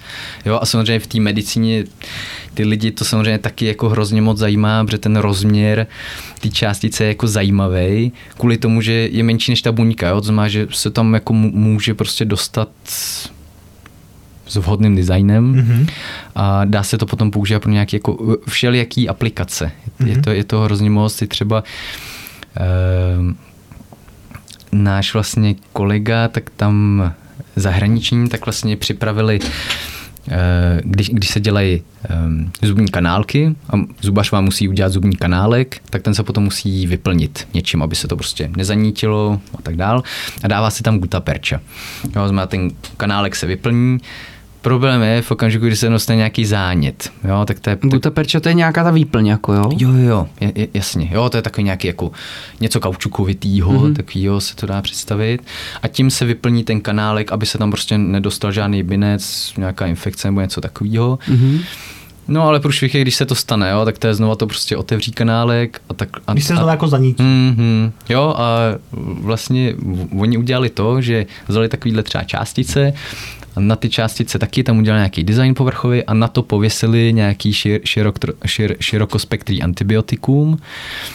Dali to, zamíchali to do té gutaperči, tím se vyplnil ten kanálek a teď vlastně ono to je v té gutaperči a teď ono se to, má to že nějakou kinetiku uvolňování a uvolňuje se to nějak relativně pomalu takže ten zánět tam jako, nebo ta infekce se tam nemá jako šanci rozvinout. Mm-hmm. Jo, takže to je takovýhle jako třeba lokální, lokální aplikace se dají dělat. Z mýho pohledu, když to jsou vlastně hard nanoparticles, má je tam to pevný jádro, tak si myslím, že takovýhle jako lo- lokální nebo topický aplikace, co se týče hojení rán a takovýhle věci, že tam je, jako je ta cesta, kudy by mhm. se to jako mohlo ubírat, protože vlastně jakoby systémový podání, co má přímo do krevního oběhu, tak tam už jsou samozřejmě jako zapotřebí daleko jako jiný množství takovýchhle částic, mm-hmm. tak mhm. to je z mýho pohledu ne moc jako realistický. Samozřejmě ty lidi to teďka nějakým způsobem jako koukají na to, zkoumají to, z mého pohledu to není jako nic moc. Jako protože... může to být nebezpečný? Ta nanočástice se musí, někde zůstane. Otázka je, jestli se vyloučí, jestli někde zaleze, jestli někde zůstane mm-hmm. a to je jako otázka. Jo? A v, v případě vlastně toho systémového podání do toho krevního oběhu je problém, že to tam musíš pumpovat celkem dost, že už to nejsou jako úplně malé množství. A... Jako víc než jedna stříkačka, třeba 20 ml, jo? No to je úplně jako irrelevantní teď jako tohle. Ne, jakože víc těch částic. Ne, že, že tam, jo, to, to záleží jako kolik tam je těch částic, jo, ten objem, to je, to je jedno, tam můžeš píchnout prostě malý objem s vysokou no, koncentrací. Jo, tam, to, to, to, to, je jako jedno. Jo, ale tohle moc nevidím. Tam, tam si myslím, že mají jako velký naopak potenciál ty jako nanočástice, které jsou soft, které jsou jako už přímo jako vytvo, vytvoření takhle z nějakých lipidů, polymerů a, t, a to je prostě záležitost, se kterou si to tělo umí poradit, umí to nějak degradovat, vyloučit led, ledvinou játrem, takovýmhle způsobem. Mm-hmm. Mě zajímá jedna věc, já se ptám jako skoro každýho, kdo, koho potkám a má nějakou zajímavou práci jako ty, jak vypadá tvůj běžný den, nebo ještě jinak, ještě to tam se. Eh, když máš před sebou nějaký úkol, třeba vytvořit eh, nějakou tu nějakou tu nanočástici s určitými vlastnostmi, kdy tvoje práce začíná a kdy končí. Myslím tím, přijde nějaká Jasně. zakázka, Jasně. třeba tohle, tohle, jak, jak se postupuje. Jo, a kdy končí ta práce, že to odevzdáš, jakým způsobem a kam? Vždycky to záleží uh, na tom konkrétním projektu. Uh, já konkrétně, nebo takhle s tím mám jako zkušenost, jak, jak to funguje, to, že my, aby jsme prostě měli peníze, aby jsme mohli dělat ten výzkum, musíme žádat o granty a aby jsme mohli žádat o grant, tak musíš mít nějaký jako rozumný nápad, co a jak chceš řešit. Takže většinou ten šéf té skupiny má jako přehled o tom, co se jako děje ve světě, co, co je trendy, co by mohlo být super, co by se s tím jeho materiálem, který má v laborce, jako dalo dá dělat. Mm-hmm.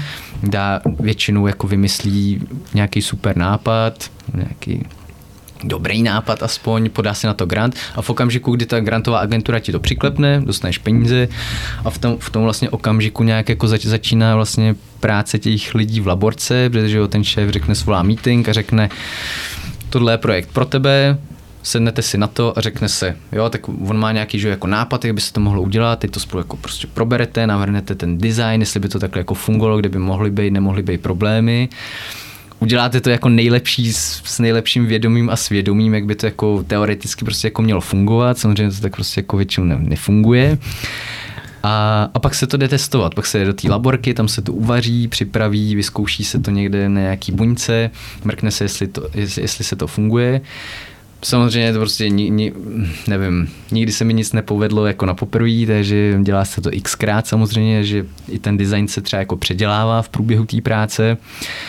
A znova si to vyzkouší a v tom bodě, kdy to vyjde, tak se to potom zopakuje, udělá se kontrola a se píše se z toho článek, který se opublikuje a za ten my jsme zase potom jako nějakým způsobem jako zpětně ohodnocený jakoby od ústavu a takový nějaký jako koloběh asi tý vlastně práci v té laborce. Jasně, jasně, takže nemáš konkrétní jako zákazníka, který ti třeba přijde a řekne, já nevím, plácu nesmysl veterinář, chce, líbí se mi tohleto, zkusím, to znamená, my jsme v, jako ve fázi jako bádání, Jasně. a očekávání, co každý ta, ta částice je schopná, co jsme na ní hmm. schopni navázat, jak jsme schopni nadizajnovat. My jsme, my jsme úplně v jiné fázi. My jsme vlastně ve fázi, nebo aspoň to, co třeba dělá. Ne všechny ty projekty jsou věnované medicíně, některé jsou věnované jiným oborům, ale ty, které jsou věnované medicíně, které, které nás té asi jako zajímají, tak my jsme vlastně ta fáze toho preklinického výzkumu. My to prostě navrhneme tu metodu, jak by se to mohlo dělat, vytvoříme to, otestujeme to na třeba buněčných kulturách, má ty buňky tam sedí na mističkách, my to nech vyzkoušíme, případně nějaká myš, králík nebo něco takového, vyzkouší to se to na zvířeti. A v okamžiku, kdy to funguje a je to třeba, řekneš si, jo, no tak to je super, tak si vezmeš, poradíš se tamhle na patentovém oddělení, jako jestli by to jako stálo za to. Ústav to zapatentuje a, a je to. Jo, takže dá se a potom samozřejmě... Pak patentu třeba můžete mít jako peníze. A pak se, samozřejmě třeba ten patent se dá prodat, nebo t- se na tom dá pracovat nějakým způsobem dál a pokračuje to vlastně do té klinické fáze, do který já už jako si, který se vlastně jako vůbec neúčastním, tak tam už se to potom vlastně začíná testovat na lidech. Což je potom zase úplně jako jiný běh a vlastně vyvinout nějaký takovýhle léčivo, to je prostě záležitost 10-15 let minimálně, aby to mhm. vlastně se to dostalo vlastně k tomu zákazníkovi někam do lékárny. Můžeš nám prozradit uh, třeba, jak vypadal nějaký tvůj konkrétní projekt? Jasně. My jsme se k tomu vlastně ještě ne- nedobrali, no, my, jsme, my jsme vlastně... Ještě jsme to neřešili. my jsme vlastně na začátku říkali, že, uh, že já se vlastně věnuju designu nanočástic pro genovou terapii. To je vlastně to je moje specifikace, co já dělám v laboratoři, tohle tam jako určitě nedělá každý. Každý tam děláme maličko něco jiného. A konkrétní projekt třeba, kterýmu jsem se jako dlouho věnoval a doufám, že teď, teď už to nějak jako vyvrcholilo, že jsme to jako úspěšně, že jsme vlastně navrhli nový systém vlastně na hojení chronických diabetických ran. Má lidi, kteří mají diabetes, můžou mít nějakou akutní ránu, znamená, že se někde pořežou něco tržního nebo takovýhle, jasně, to je jedna sekce. A potom takovýhle lidi můžou mít prostě chronické rány. Se týč berc, bercový vředy, proleženiny, nějaký ischemický problém a takovéhle věci. Chápu to správně, že to jsou jako ty akutní rány, které se nehojejí? Ty, ty chronický, jasně. Ano, jo, že se jim špatně hojejí. Jako. Jo, jo. A vlastně uh, my, my jsme se vlastně zaměřili na to, proč vlastně ta rána je vlastně chronická. Uh-huh. Ta, ten původ té chronicity, té rány, proč se vlastně jako nechce hojit. Uh-huh. Tam to je vlastně rozdíl od vlastně jako klasické rány. Eh, je to i vlastně ten důvod, proč se jako ty proleženiny prostě hrozně špatně hojejí. Jo, ty, když si uděláš nějakou ránu, tak tam jsou nějaký čtyři fáze té rány, jo, ne, nejdřív se ti spustí nějaký jako koagulační, nějaká koagulační kaskáda, abys tam někde jako nevy, nevykrvácel, jasně, jasně, abys nevykrvácel na chodníku, pak přijde na řadu imunitní systém, po, pošle tam nějakou bílou krvinku, aby se tam nerozvinula nějaká infekce. Ve třetí, v další fázi se musí začít nějakým způsobem obnovovat ta tkáň, to znamená, že ty fibroblasty zač, začnou produkovat ten kolagen, začne se tam nějakým způsobem tvořit ta primární jizva a zahojí se ti to. Mm-hmm. To je tak, jak to jako funguje u normálních zdravých lidí. V okamžiku, kdy máš takovou jako chronickou ránu, tak tam je problém v tom, že v té fázi, kdy ti tam vlastně vzniká ten kolagen a kdy vlastně by měla vzniknout ta primární jizva, tak v té ráně jsou enzymy, které uh, vlastně takhle, během toho hojení, tak ti tam samozřejmě vznikají nějaký odumřelý buňky, nějaký buňky, které nefungují, a tak dále a ty se musí odbourat. Na to tam jsou jako konkrétní enzymy, které to prostě požírají, odbourávají to a v okamžiku, kdy se začne tvořit ten kolagen, tak ta jejich koncentrace v té ráně ustupuje mm-hmm. a ono se to zahojí. V té chronické ráně se neděje to, že by ta koncentrace těch enzymů ustupovala, ale naopak zůstává zvýšená.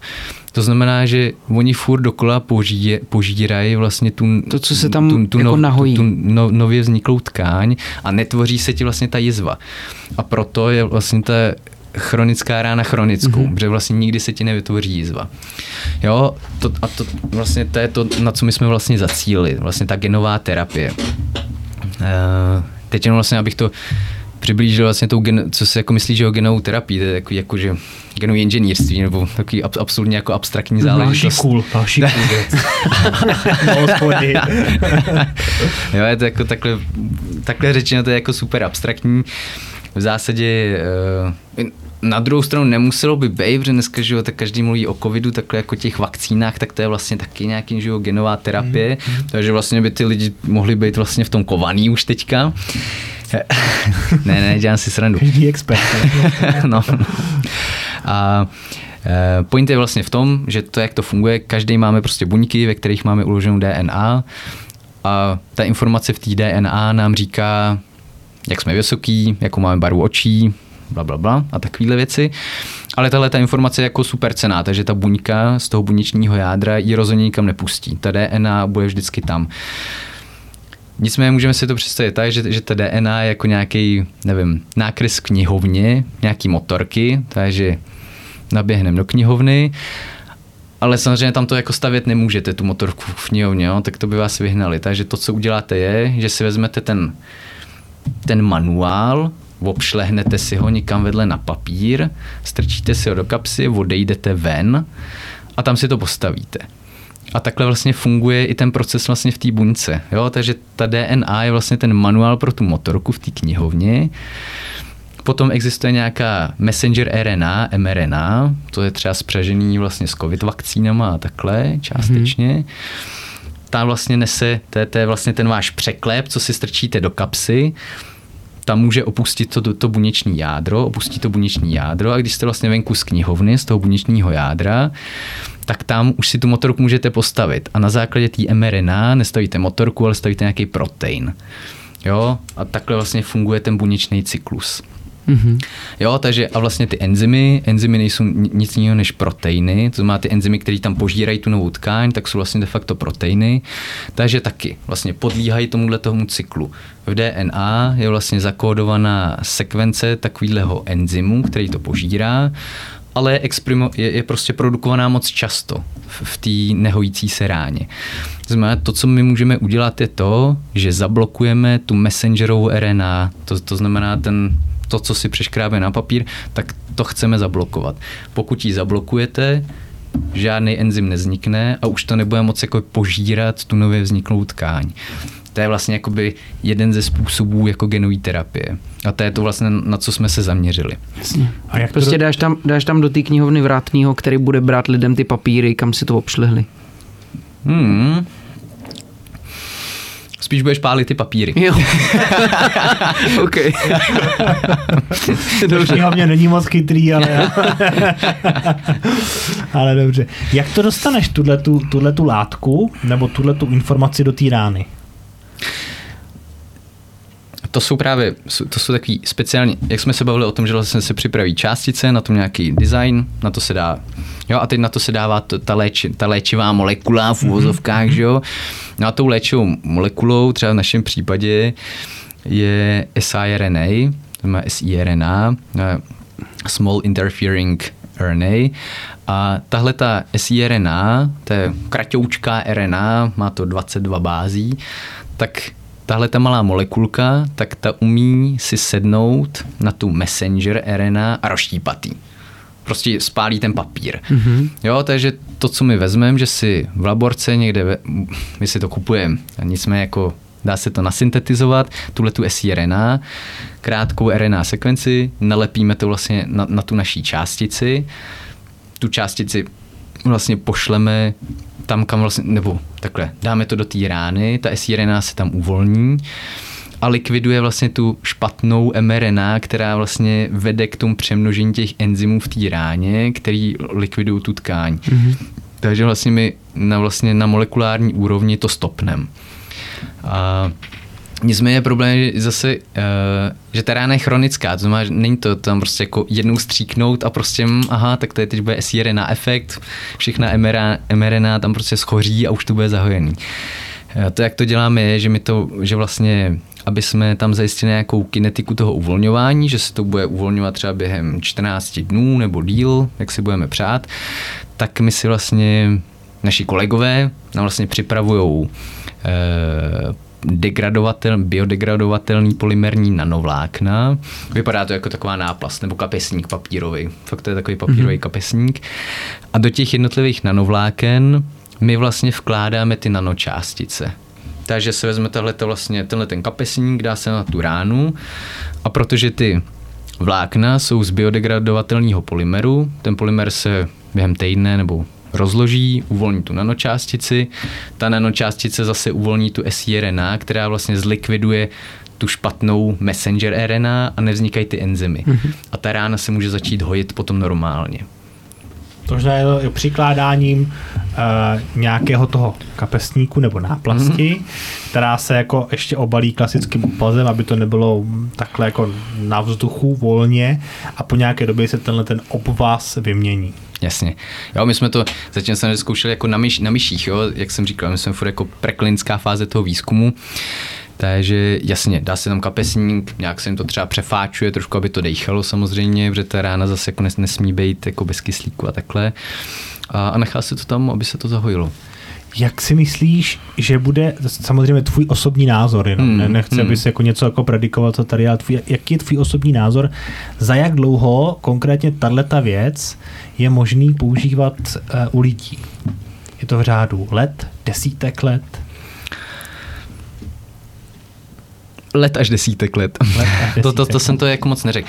To je vždycky jako hrozně těžký tohle nějak jako... Já neříkám, že, to, že, že máš něco jak jsme, jasně, názor, jak, uh, jak to vidíš z té praxe, že ty jsi, ty jsi jako přímo, přímo u zdroje. Já, já, já, já bych to jako odhadl jako hrozně špatně, protože vůbec jako v této fázi výzkumu už nejsem. Jo? My, mm-hmm. my vždycky uděláme nápad, ověříme, jestli funguje a pokud funguje, tak se to zapatentuje nebo se to odpublikuje, tak aby to jiní lidi vlastně mohli třeba použít v tom klinickém výzkumu a potom už musí běžet ten klinický výzkum. A vždycky vývoj takového prostě léku je to, nevím, 15 let, 10, 15 mm-hmm. let, jako určitě si myslím, když to je něco takhle jako novýho.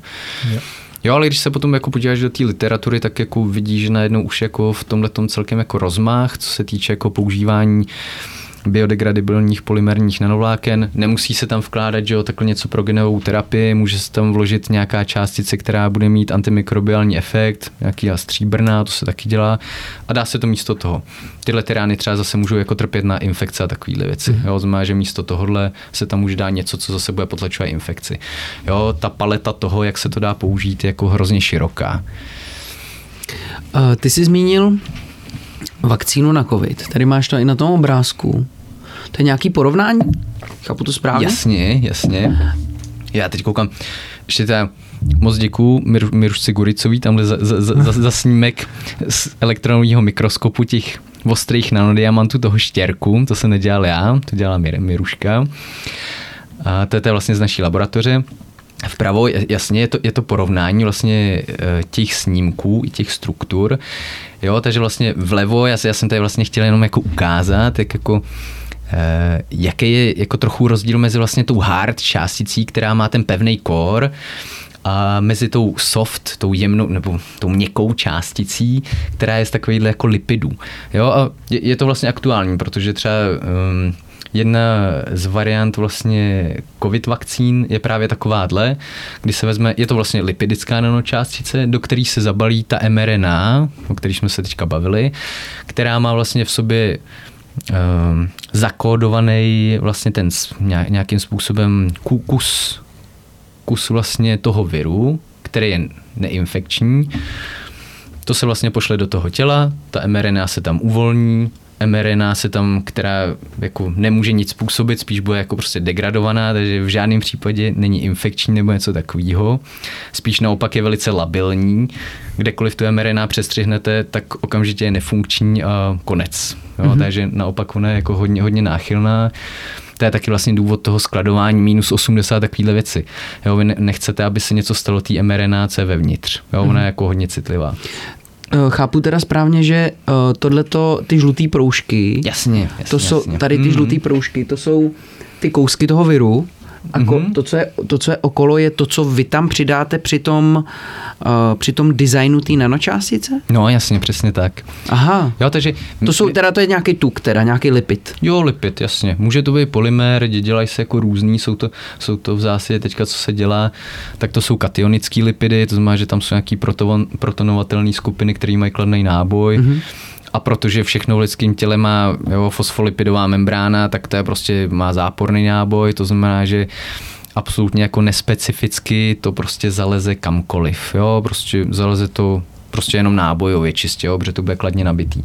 Ale to, to co je tím jak hlavním účelem je ochránit tu mRNA, mm-hmm. protože buňky nemají rády, když se jim tam jako dává nějaká cizí mRNA, jo? Oni jsou, to, to tělo je na to opatrný, protože jo, máme prostě RNA viry, Jo, takže prostě mohl by to být že virus, nemuselo by to být něco, co chceš, jo, Jasně. takže prostě to tělo to prostě preventivně to tam prostě naseká a už to tam jako nechce mít, jo, takže tohle je vlastně taky způsob, jak vlastně tu informaci o tom očkování tam jako ochránit, aby se ti tam skutečně jako vytvořila. Mm-hmm. Jo, a tady vlastně z tohohle to je vlastně jenom, eh, to je vlastně snímek a ty soft částice, jde i vlastně vidět, že jsou vlastně jako hezky kulatý, že jsou vlastně plný, už to není žádný jako vošklivácký štěrk a mají nějakou jako tu kulovou symetrii, protože to jsou skutečně jako kouličky, které se nějakým způsobem takhle tvoří.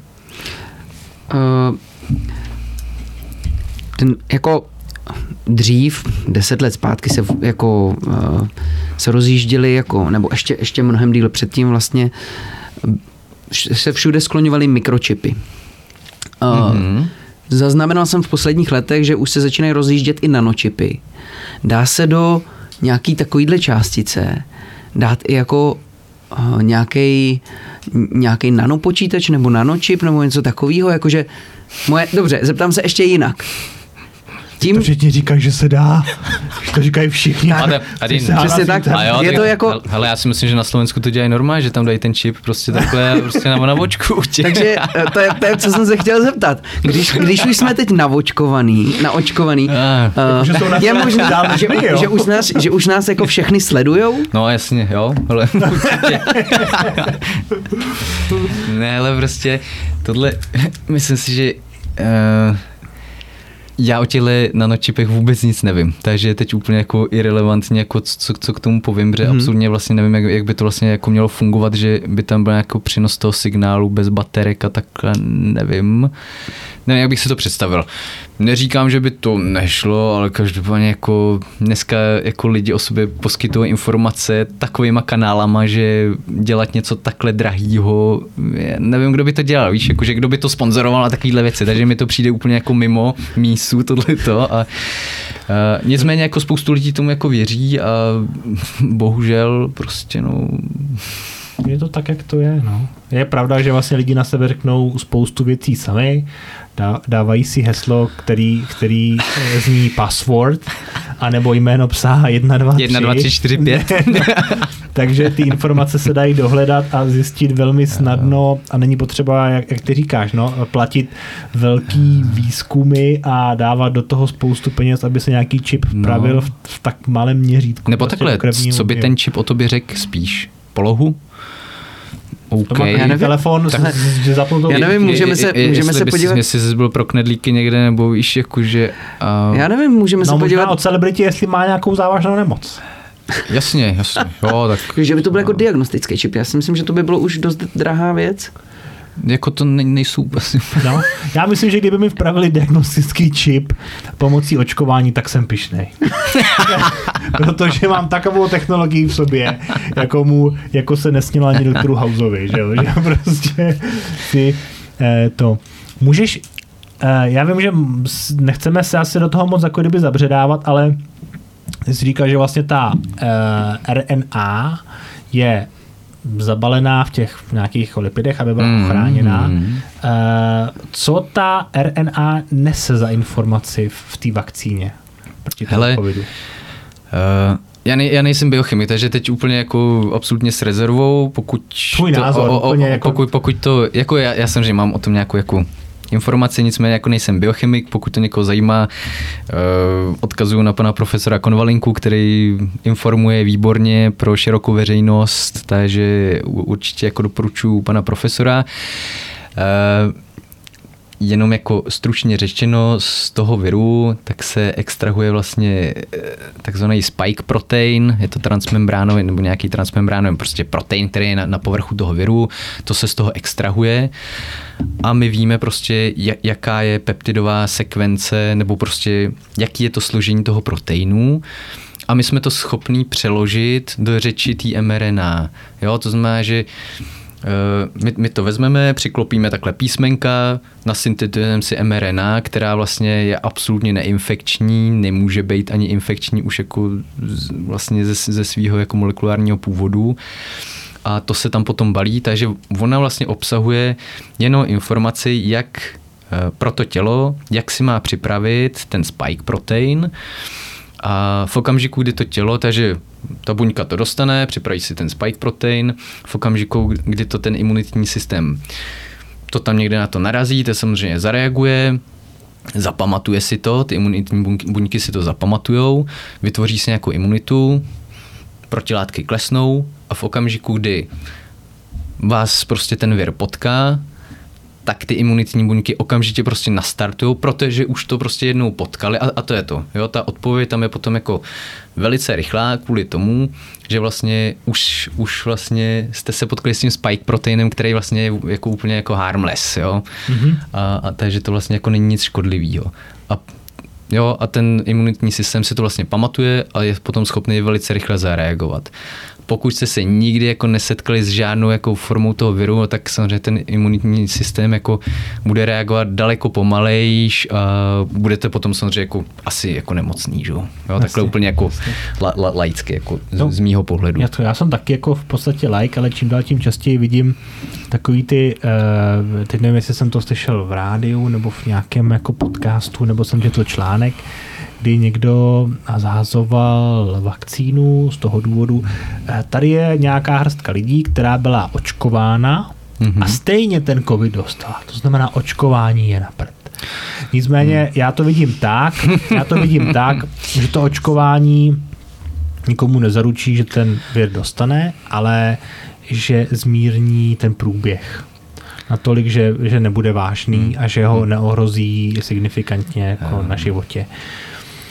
Takže z toho takhle to vidím já. Informace neberu jenom z televize, mm-hmm. ale z nějakých jako odbornějších článků, takže jestli můžeme trošku poradit, tak je se koukat i po jiných zdrojích, než jsou televizní zprávy eh, nebo blesk. Jo, a, a... Občas, občas můžeš zabrusit na nějaký dezinformační web, je to tam jako velká, velká bžunda občas. No, no to je tam jako, tam, tam jsou jako velké věci. No. A problém je, že potom, jakmile ty najdeš, když ty lidi jsou na, na těch dezinformačních webech, tak tě to hází potom samozřejmě na, ty- na ty další a vůbec Jasně. už se, já teď jsem koukal na nějaký strom, kde tam vlastně ukazovali propojení který, eh, lidí, kteří čtou vlastně nějaký prostě jako nezávislý jako informace, tak tě to i Google tě potom prostě že, odkazuje někam zase nějaký že jo, zase nezávislý Podobný. zdroje Mhm. A byla tam prostě takhle dvě půlky toho stromu, červená, modrá, že jo, no a teď samozřejmě tam prostě ty dezinformační zdroje, takže pak jako nemáš úplně šanci si to jako vymanit vlastně a je to, Zároveň Eh. sociální sítě řadí ty lidi s, s, svůj k svému, že jo? je to strašně těžký potom, jako ty, se z toho i, nějak i ty jako sociální dostat. bubliny, které se tam potom vytvářejí, tak se ty vlastně informace se No. sdílejí jenom jako jednostranný. Já jako můj pocit z dnešní doby je prostě takový, že to, co se vlastně po nás chce, je, aby jsme uměli prostě správně hledat jako informace. To je jako Hmm. that's all, protože dneska, dřív byla že jo, cenzura, tak nebylo si jako moc z čeho vybírat. Dneska je informací tolik, tolik, že vlastně a úplně jako, že jo, protichůdných a teď něco si z toho vyber.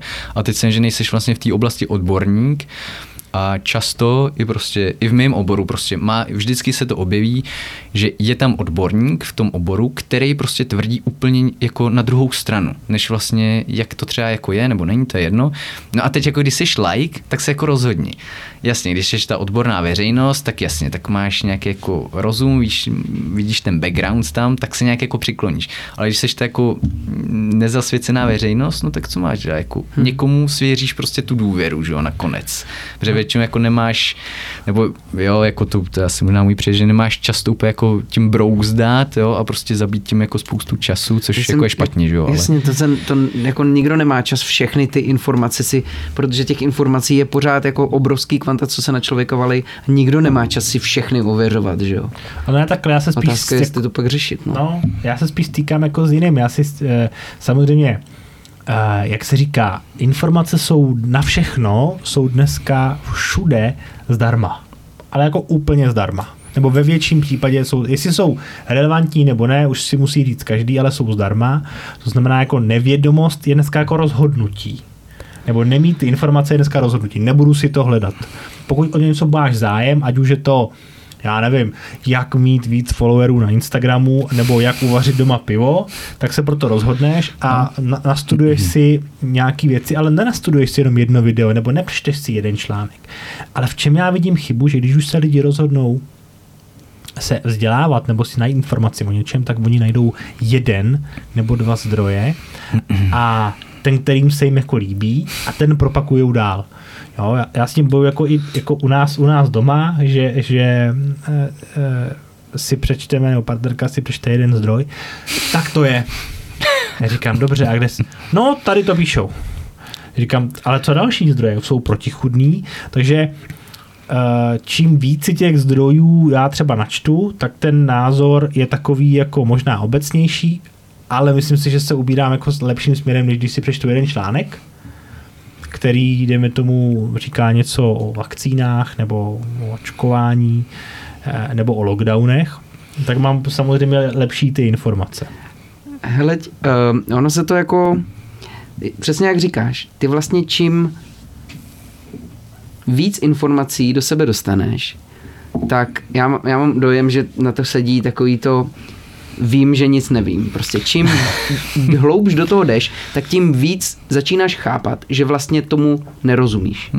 A že tomu ani nerozumí spousta jako těch lidí okolo. Takže No dobře, ale já když tomu nevím, nerozumím. já nevím, jestli není jako, protože dal, další možnost je jako některé informace jako úplně ignorovat. No ne, ale zase, ono je pro společnosti, problém společnosti, problém společnosti, no, jak který, že jo? Jasně, Ale něco co se dá, něco ne, že jo. Když si telefon ohlásí, že máš, že máš vybitou baterku, tak to neignoruješ, Jasně. No, já třeba jo.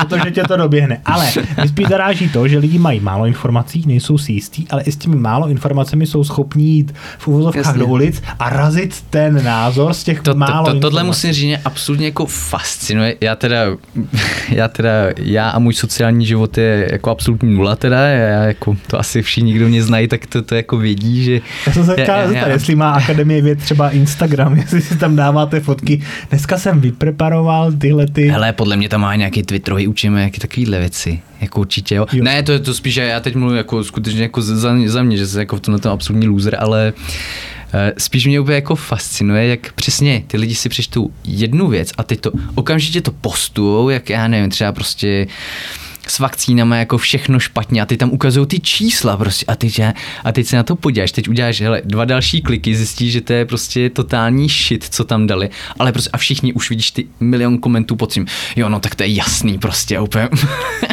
No. a vidím to hrozně moc, takhle, jak když už se tam občas vydám takhle třeba na, na, tu, na tu síť, no tak jako No, to, to je prostě. právě to, že oni třeba píšou, nebo já se potýkám s lidmi, kteří řeknou, no ona jedna studie prokázala, že je to takhle a takhle. Já říkám, dobře, tak mi řekni číslo té studie, já si ji najdu. No to nevím, ale určitě to byla nějaká studie.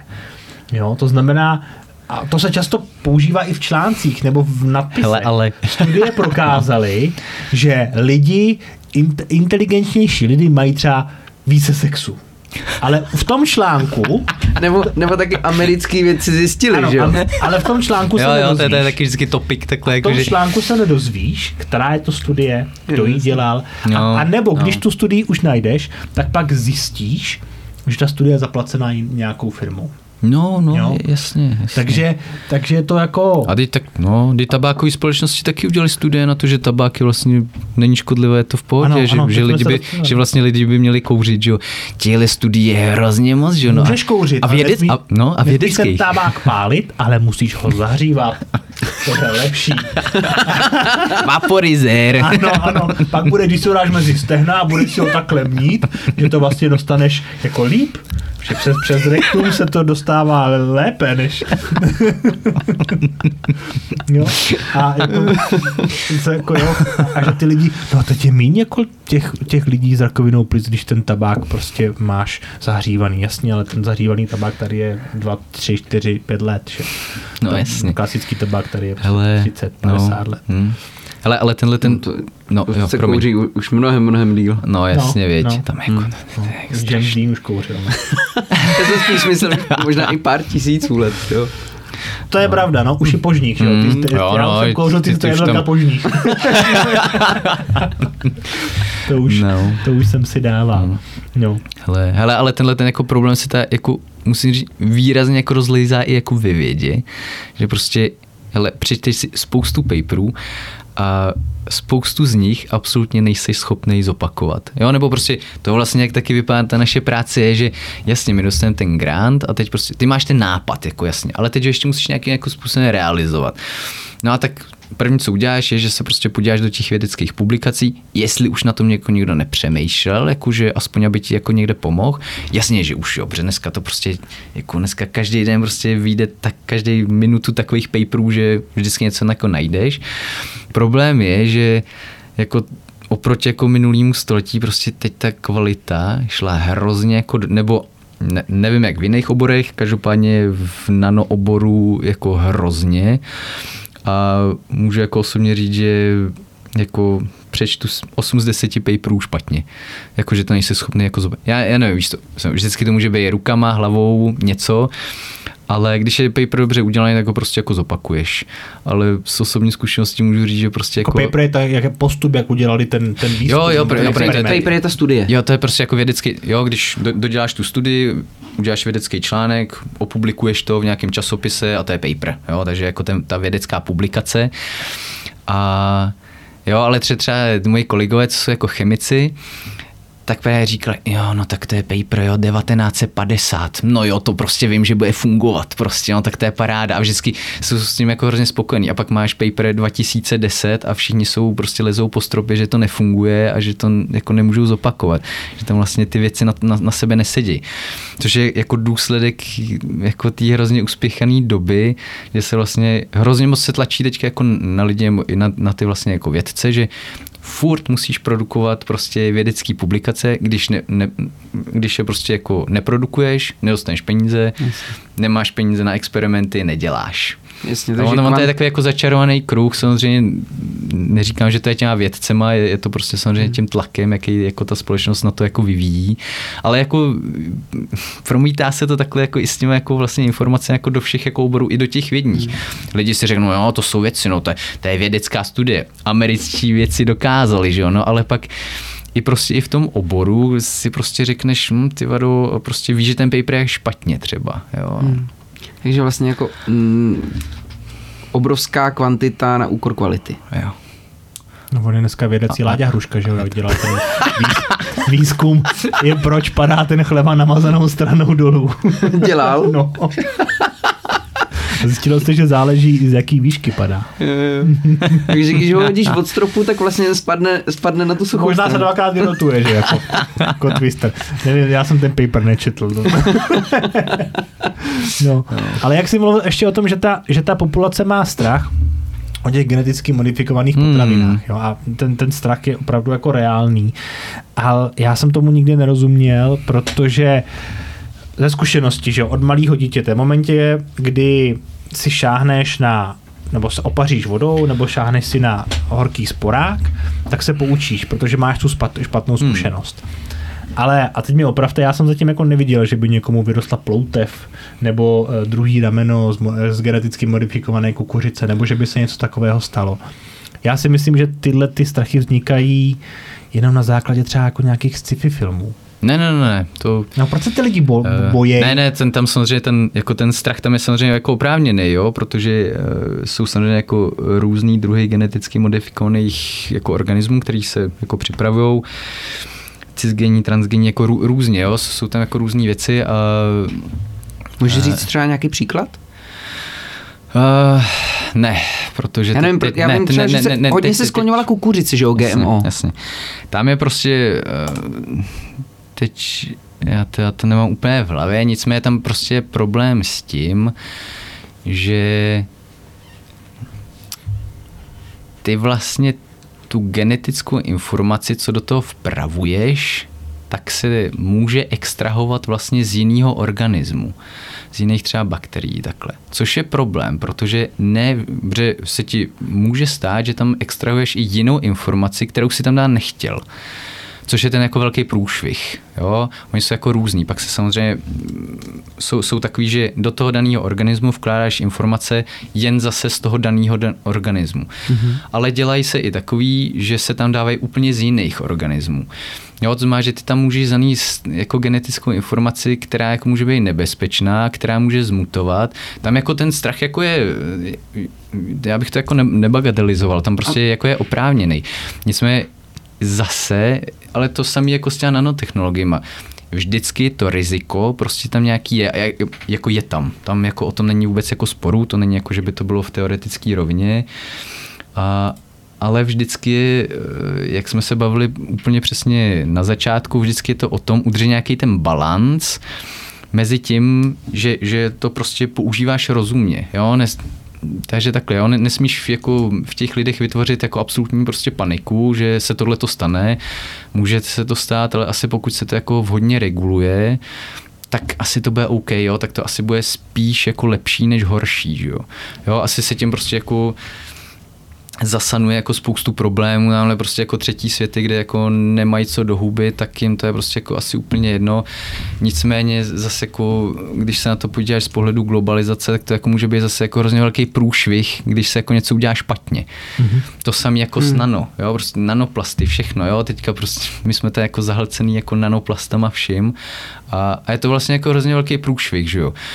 Jo, a, ale mm, nevím, jestli to je důvod k tomu prostě takhle dělat jako nějakou velkou paniku okolo toho, protože pak ty lidi se leknou a to, co se stane, je, že prostě se to administrativně zavalí takovým způsobem, že do toho nikdo nebude chtít investovat a úplně to jako usne. Jo, a veškerý ty jako pozitiva, který to jako přináší, přináší to, že jo, samozřejmě jako prostě velký výhody, samozřejmě jako samozřejmě i rizika s tím, tak to úplně usne, že jo, Co- což je jako průšvih. Mhm. A vždycky to je o, jako o tom balancu, jo, což je hrozně těžký a já sám jako nevím, jak bych to dělal, jo, to je, já to je, ne, takhle jako říkám, ale A vlastně proč se to dělá jako, tedl, jako mm, geneticky modifikovaný potraviny? Má to nějaké jako... Já si myslím, že to je... Jakou to má výhodu? Víme to? Ale Jako- prostě já si myslím, že abys to třeba ochránil před nějakýma škůdcema, že ty Jo. to na, na Vydrží toho že, ho- že, jako že to, horší podmínky, jo, a, a, no, ty, sucho, jo, Jasně, tam- a teď to teda říkám úplně laicky, protože o tom jako vím jako hrozně málo, já si já tomuhle se jako vůbec nevěnu. Nicméně jako to, co si o tom myslím, je, že ty to vlastně namodif- vytvoříš tu modifikovanou verzi, která bude odolná prostě vůči nějakým broukovi nebo proti suchu Mhm. mm-hmm. a takhle. Jo, takže v podmínkách, kdyby si normálně prostě nic nevypěstoval, tak tam to jako vypěstuješ, protože to je GMO. Myslíš třeba jako, že se dá vzít uh, nějaká vlastnost, řeknu, Hmm. teď si vymyslím, Hmm. uh, nějaká vlastnost třeba, že paprika má uh, odolnost uh, vůči nějakým škůdcům přirozenou a ta schopnost té papriky vytvořit si tuhle tu odolnost se dá kukuřici. Hmm. Vlastně skombinuje se ta jejich uh, genetická informace Hmm. a vznikne z toho kukuřice, eh, kukuřice, která je odolná vůči tady těm broukům? Já si myslím, že se to spíš izoloval nějak pomocí jako bakterií a takhle. Ale as- asi jako, jako je, to, je, to, je to, já, já nevím, ale Jo. něco takovýhle jako by tam jako mohlo... Ale proběhnout. principiálně je to vlastně kombinování Jo, víc je- těch organismů. Jasně, teda. ty kombinuješ jako víc organiz, or, organismů, což v okamžiku, kdy ti tam jako někde něco... Ty, samozřejmě, ten, ten design tam je zase jako udělaný tak, že si řekneš, jo, je to OK, hmm. nicméně ty nevíš, jak to zmutuje, že jo. To je, tam je ten strach, že jo, protože Jasně. tam jako může být nějaká mutace, která může být jako velice jako nepříjemná. Mhm. A, no a co pak s tím, že jo? jo? A Hmm. s dnešní jako mírou globalizace to prostě Jasně. Rozjede Je- se to všude to po problém, světě že jo? a najednou to A- může mít velký dopad. Nicméně, že tohle je prostě úplně- úplně jako se vším. Vždycky v okamžiku, kdy to má velký benefity, tak to bude mít prostě velký rizika. Hmm. A, a jako nicméně prostě jako řešením není to, to prostě jako, ví, jako hrozně moc jako regulovat, takže to od, odradí prostě ty lidi, co v tom Jasně. chtějí dělat, nebo co do toho chtějí hlavně investovat. Jo? Jasně.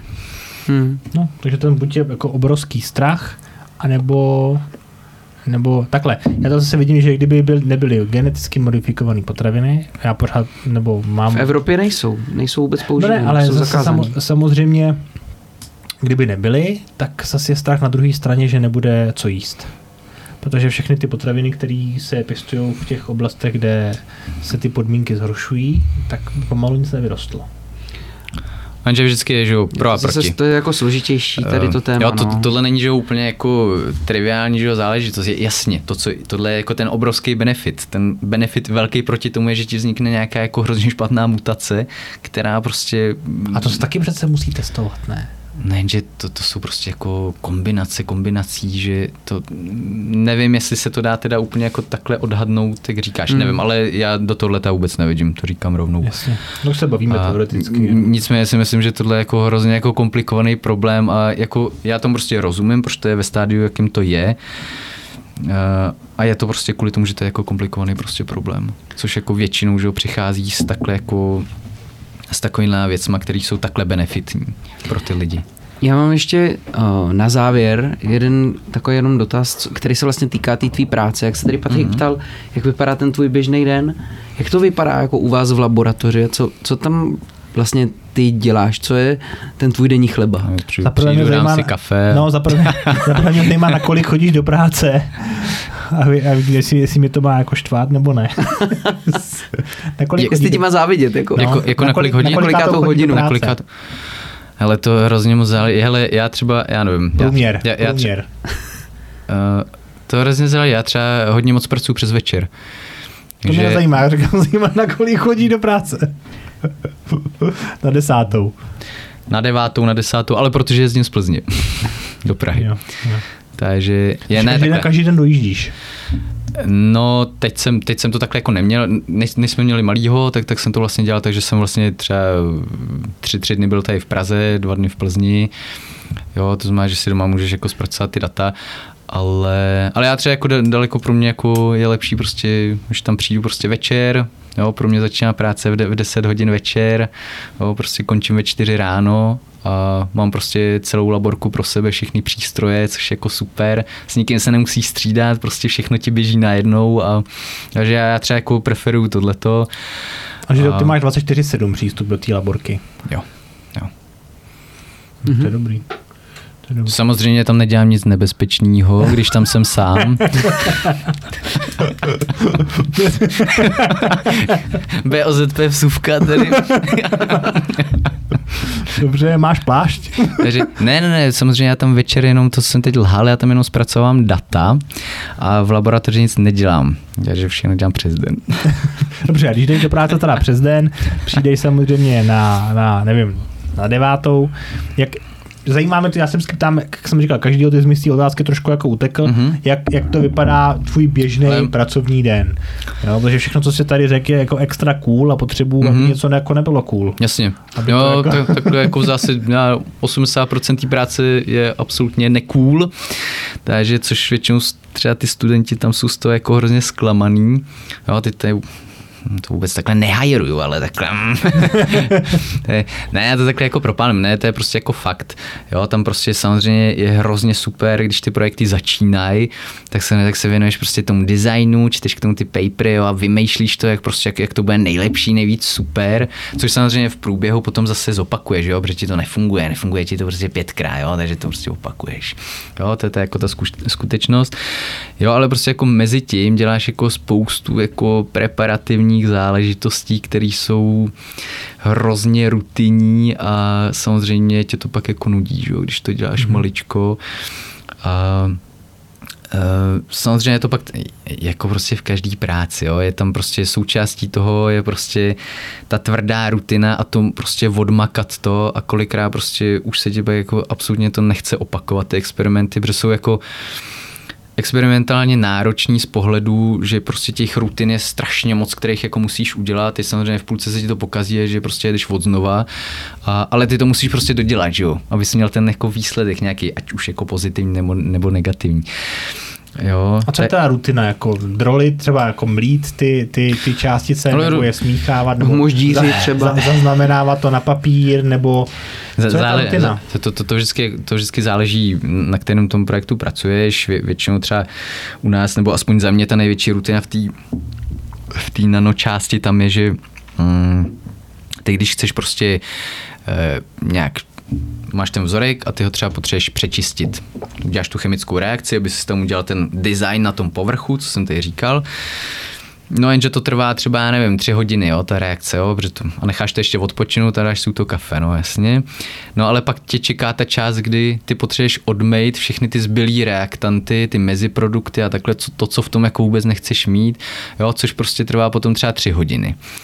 Jo, a ty prostě a furt odmýváš, no, vezmeš to, dáš to do centrifugy, ty částice, co jsou malý a nesedimentují, tak si je stočíš na dno, odebereš si ten vršek té kapaliny, kde jsou ty meziprodukty, Jo, a takhle to děláš prostě, aby, aby ten promejvací faktor byl prostě akorát, jo, abys tam, mhm, neměl, mhm.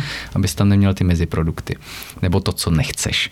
No a tohle děláš jako, že jo, a teď jsem, že já nevím, těch modifikací tam máš x na, tém, na tom povrchu a tohle musíš dělat po každý. Takže to je, to je potom samozřejmě jako ta, ta rutina, třeba jako nejčastější, která tomu patří, pak samozřejmě jako i ty měření, ale na druhou stranu vždycky se to dá udělat tak, jako aby to bylo, mě, mě to jako baví, celá ta jako práce samozřejmě. A je to hodně kreativní, hodně flexibilní, což mi vyhovuje, takže já jako zase jsem jako velice spokojen.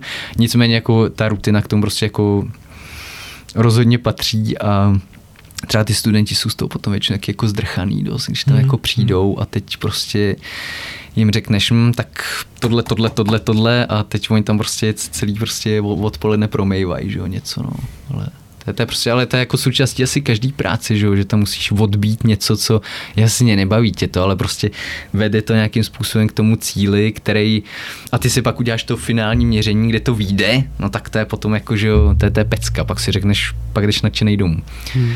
Což je hrozně málo kdy samozřejmě, jo? protože většinou to vyjde, takže to nevíde a Jasně, nebo skončíš někde uprostřed a budeš pokračovat jo. jako další den, že jo, nebo další týden, nebo další Jako měsíc. když, no jasně, no, jo, prostě když nejsi super lucky, samozřejmě tam taky tam znám takový lidi, co to prostě dají na první dobrou a mají z toho prostě super vědecký článek, tak to absolutně k těm lidem nepatřím. Já dělám všechno na desetkrát. A, ale prostě to k tomu tako, taky patří, jo. A, e, v tomhle tom prostě asi musí do tohle oboru ty lidi musí být jako houževnatý, co se týče jako neúspěchu, protože mi přijde, že to je taková jako každodenní chleba, ten neúspěch. Jakože ty do toho jdeš prostě s tím, že jsi na papíře, to je prostě fakt připravil svoje best a že věříš tomu, že to takhle jako funguje a teoreticky by to samozřejmě jako mělo fungovat, jo, nebo mohlo by. Nicméně to samozřejmě jako většinou nefunguje, jo, takže prostě na konci dne odchází s tím, že si celý den prostě na tom hrozně jako makal, přičistoval si, dělal si reakce a odchází s tím, jako že v tom výsledném spektru vůbec nic nebylo, jo, to, co se změřilo. Jo, a další den znova. Hmm. Jo, takže potom najednou tom se to jako eh, dost rychle jako může přehoupnout na nějaký jako, jako depresivní roviny, když nejseš nějak jako vůči tomu jako trošku odolnej. A známe takový lidi, co se tam prostě jako zhroutili prostě, že už že vyhořeli a nemohli jako v tomhle oboru už jako pracovat vůbec, ale to Aha. prostě asi jako Já si myslím, že to není úplně jako zase čistě jenom váš obor, ne, protože ne, jasně, ono jasně. jako, myslím, že to je jako součást toho jako celého jako vývoje, jak to, jak to jako jdeme jako dopředu. Souhlasím. Tak ať je to jako programátor, mm-hmm. nebo váš vývoj nanočástic, nebo je to vývoj uh, receptů na nový chleba, tak prostě Já je potřeba to přijde, že testovat, ráno. zkoušet mm-hmm. a zkoušet mm-hmm. a zkoušet, jo. až se ti to prostě jednou povede. Jasně. A potom prostě je to ta výhra, kdy vlastně ty mm-hmm. potom máš mm-hmm. uh, tu radost, že se ti to jako povedlo. Jo. To je vlastně celý ten jako jo. vývoj, že jo. Já si myslím, že tohle bylo jako obecně tak jako vůbec k tomu jako zkoumání vůbec, mm. ať jako na, napříč jako všema oborama, mm. kde seš prostě placený za to, že máš výsledek. Jasně. A jako nikoho nezajímá, že tam prostě strávíš jako přes noc nebo prostě o víkendu. To je tvůj boj. Mm. Jestli to zvládneš za jeden den, zvládni to, buď zbytek týdne doma, why not, že jo. Ale prostě bohužel to je většinou ta druhá varianta, no prostě. Hmm. Hmm. U nás se nespí, jako tam u nás se svítí furt. Super závěr. Um, náš podcast se jmenuje Mindcast a moto je zdravá mysl, zdravá společnost.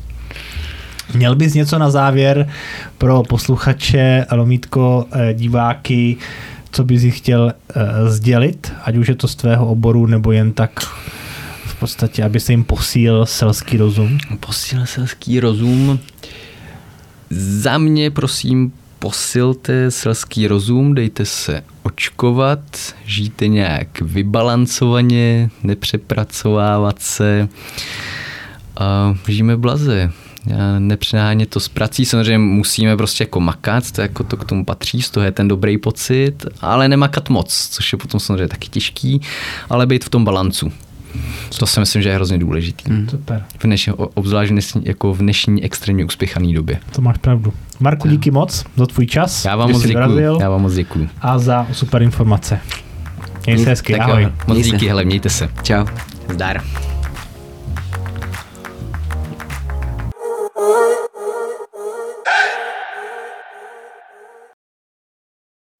A, vy jste ještě tady. To, že jste doposlouchali tuhle tu epizodu až do konce, je dobrá zpráva. Dokonce dvojí dobrá zpráva. Za prvé, dobrá zpráva pro nás, protože víme, že to má smysl. A za druhé, dobrá zpráva pro vás, protože jste se něco nového dozvěděli a posílili jste svůj selský rozum. Aby vám další podstatné informace neutekly, sledujte nás na všech platformách. Apple Podcast, Spotify a samozřejmě také YouTube. Tohle je naše logo, a všude tam ho najdete. Mějte se moc hezky a zase někdy příště. Ahoj.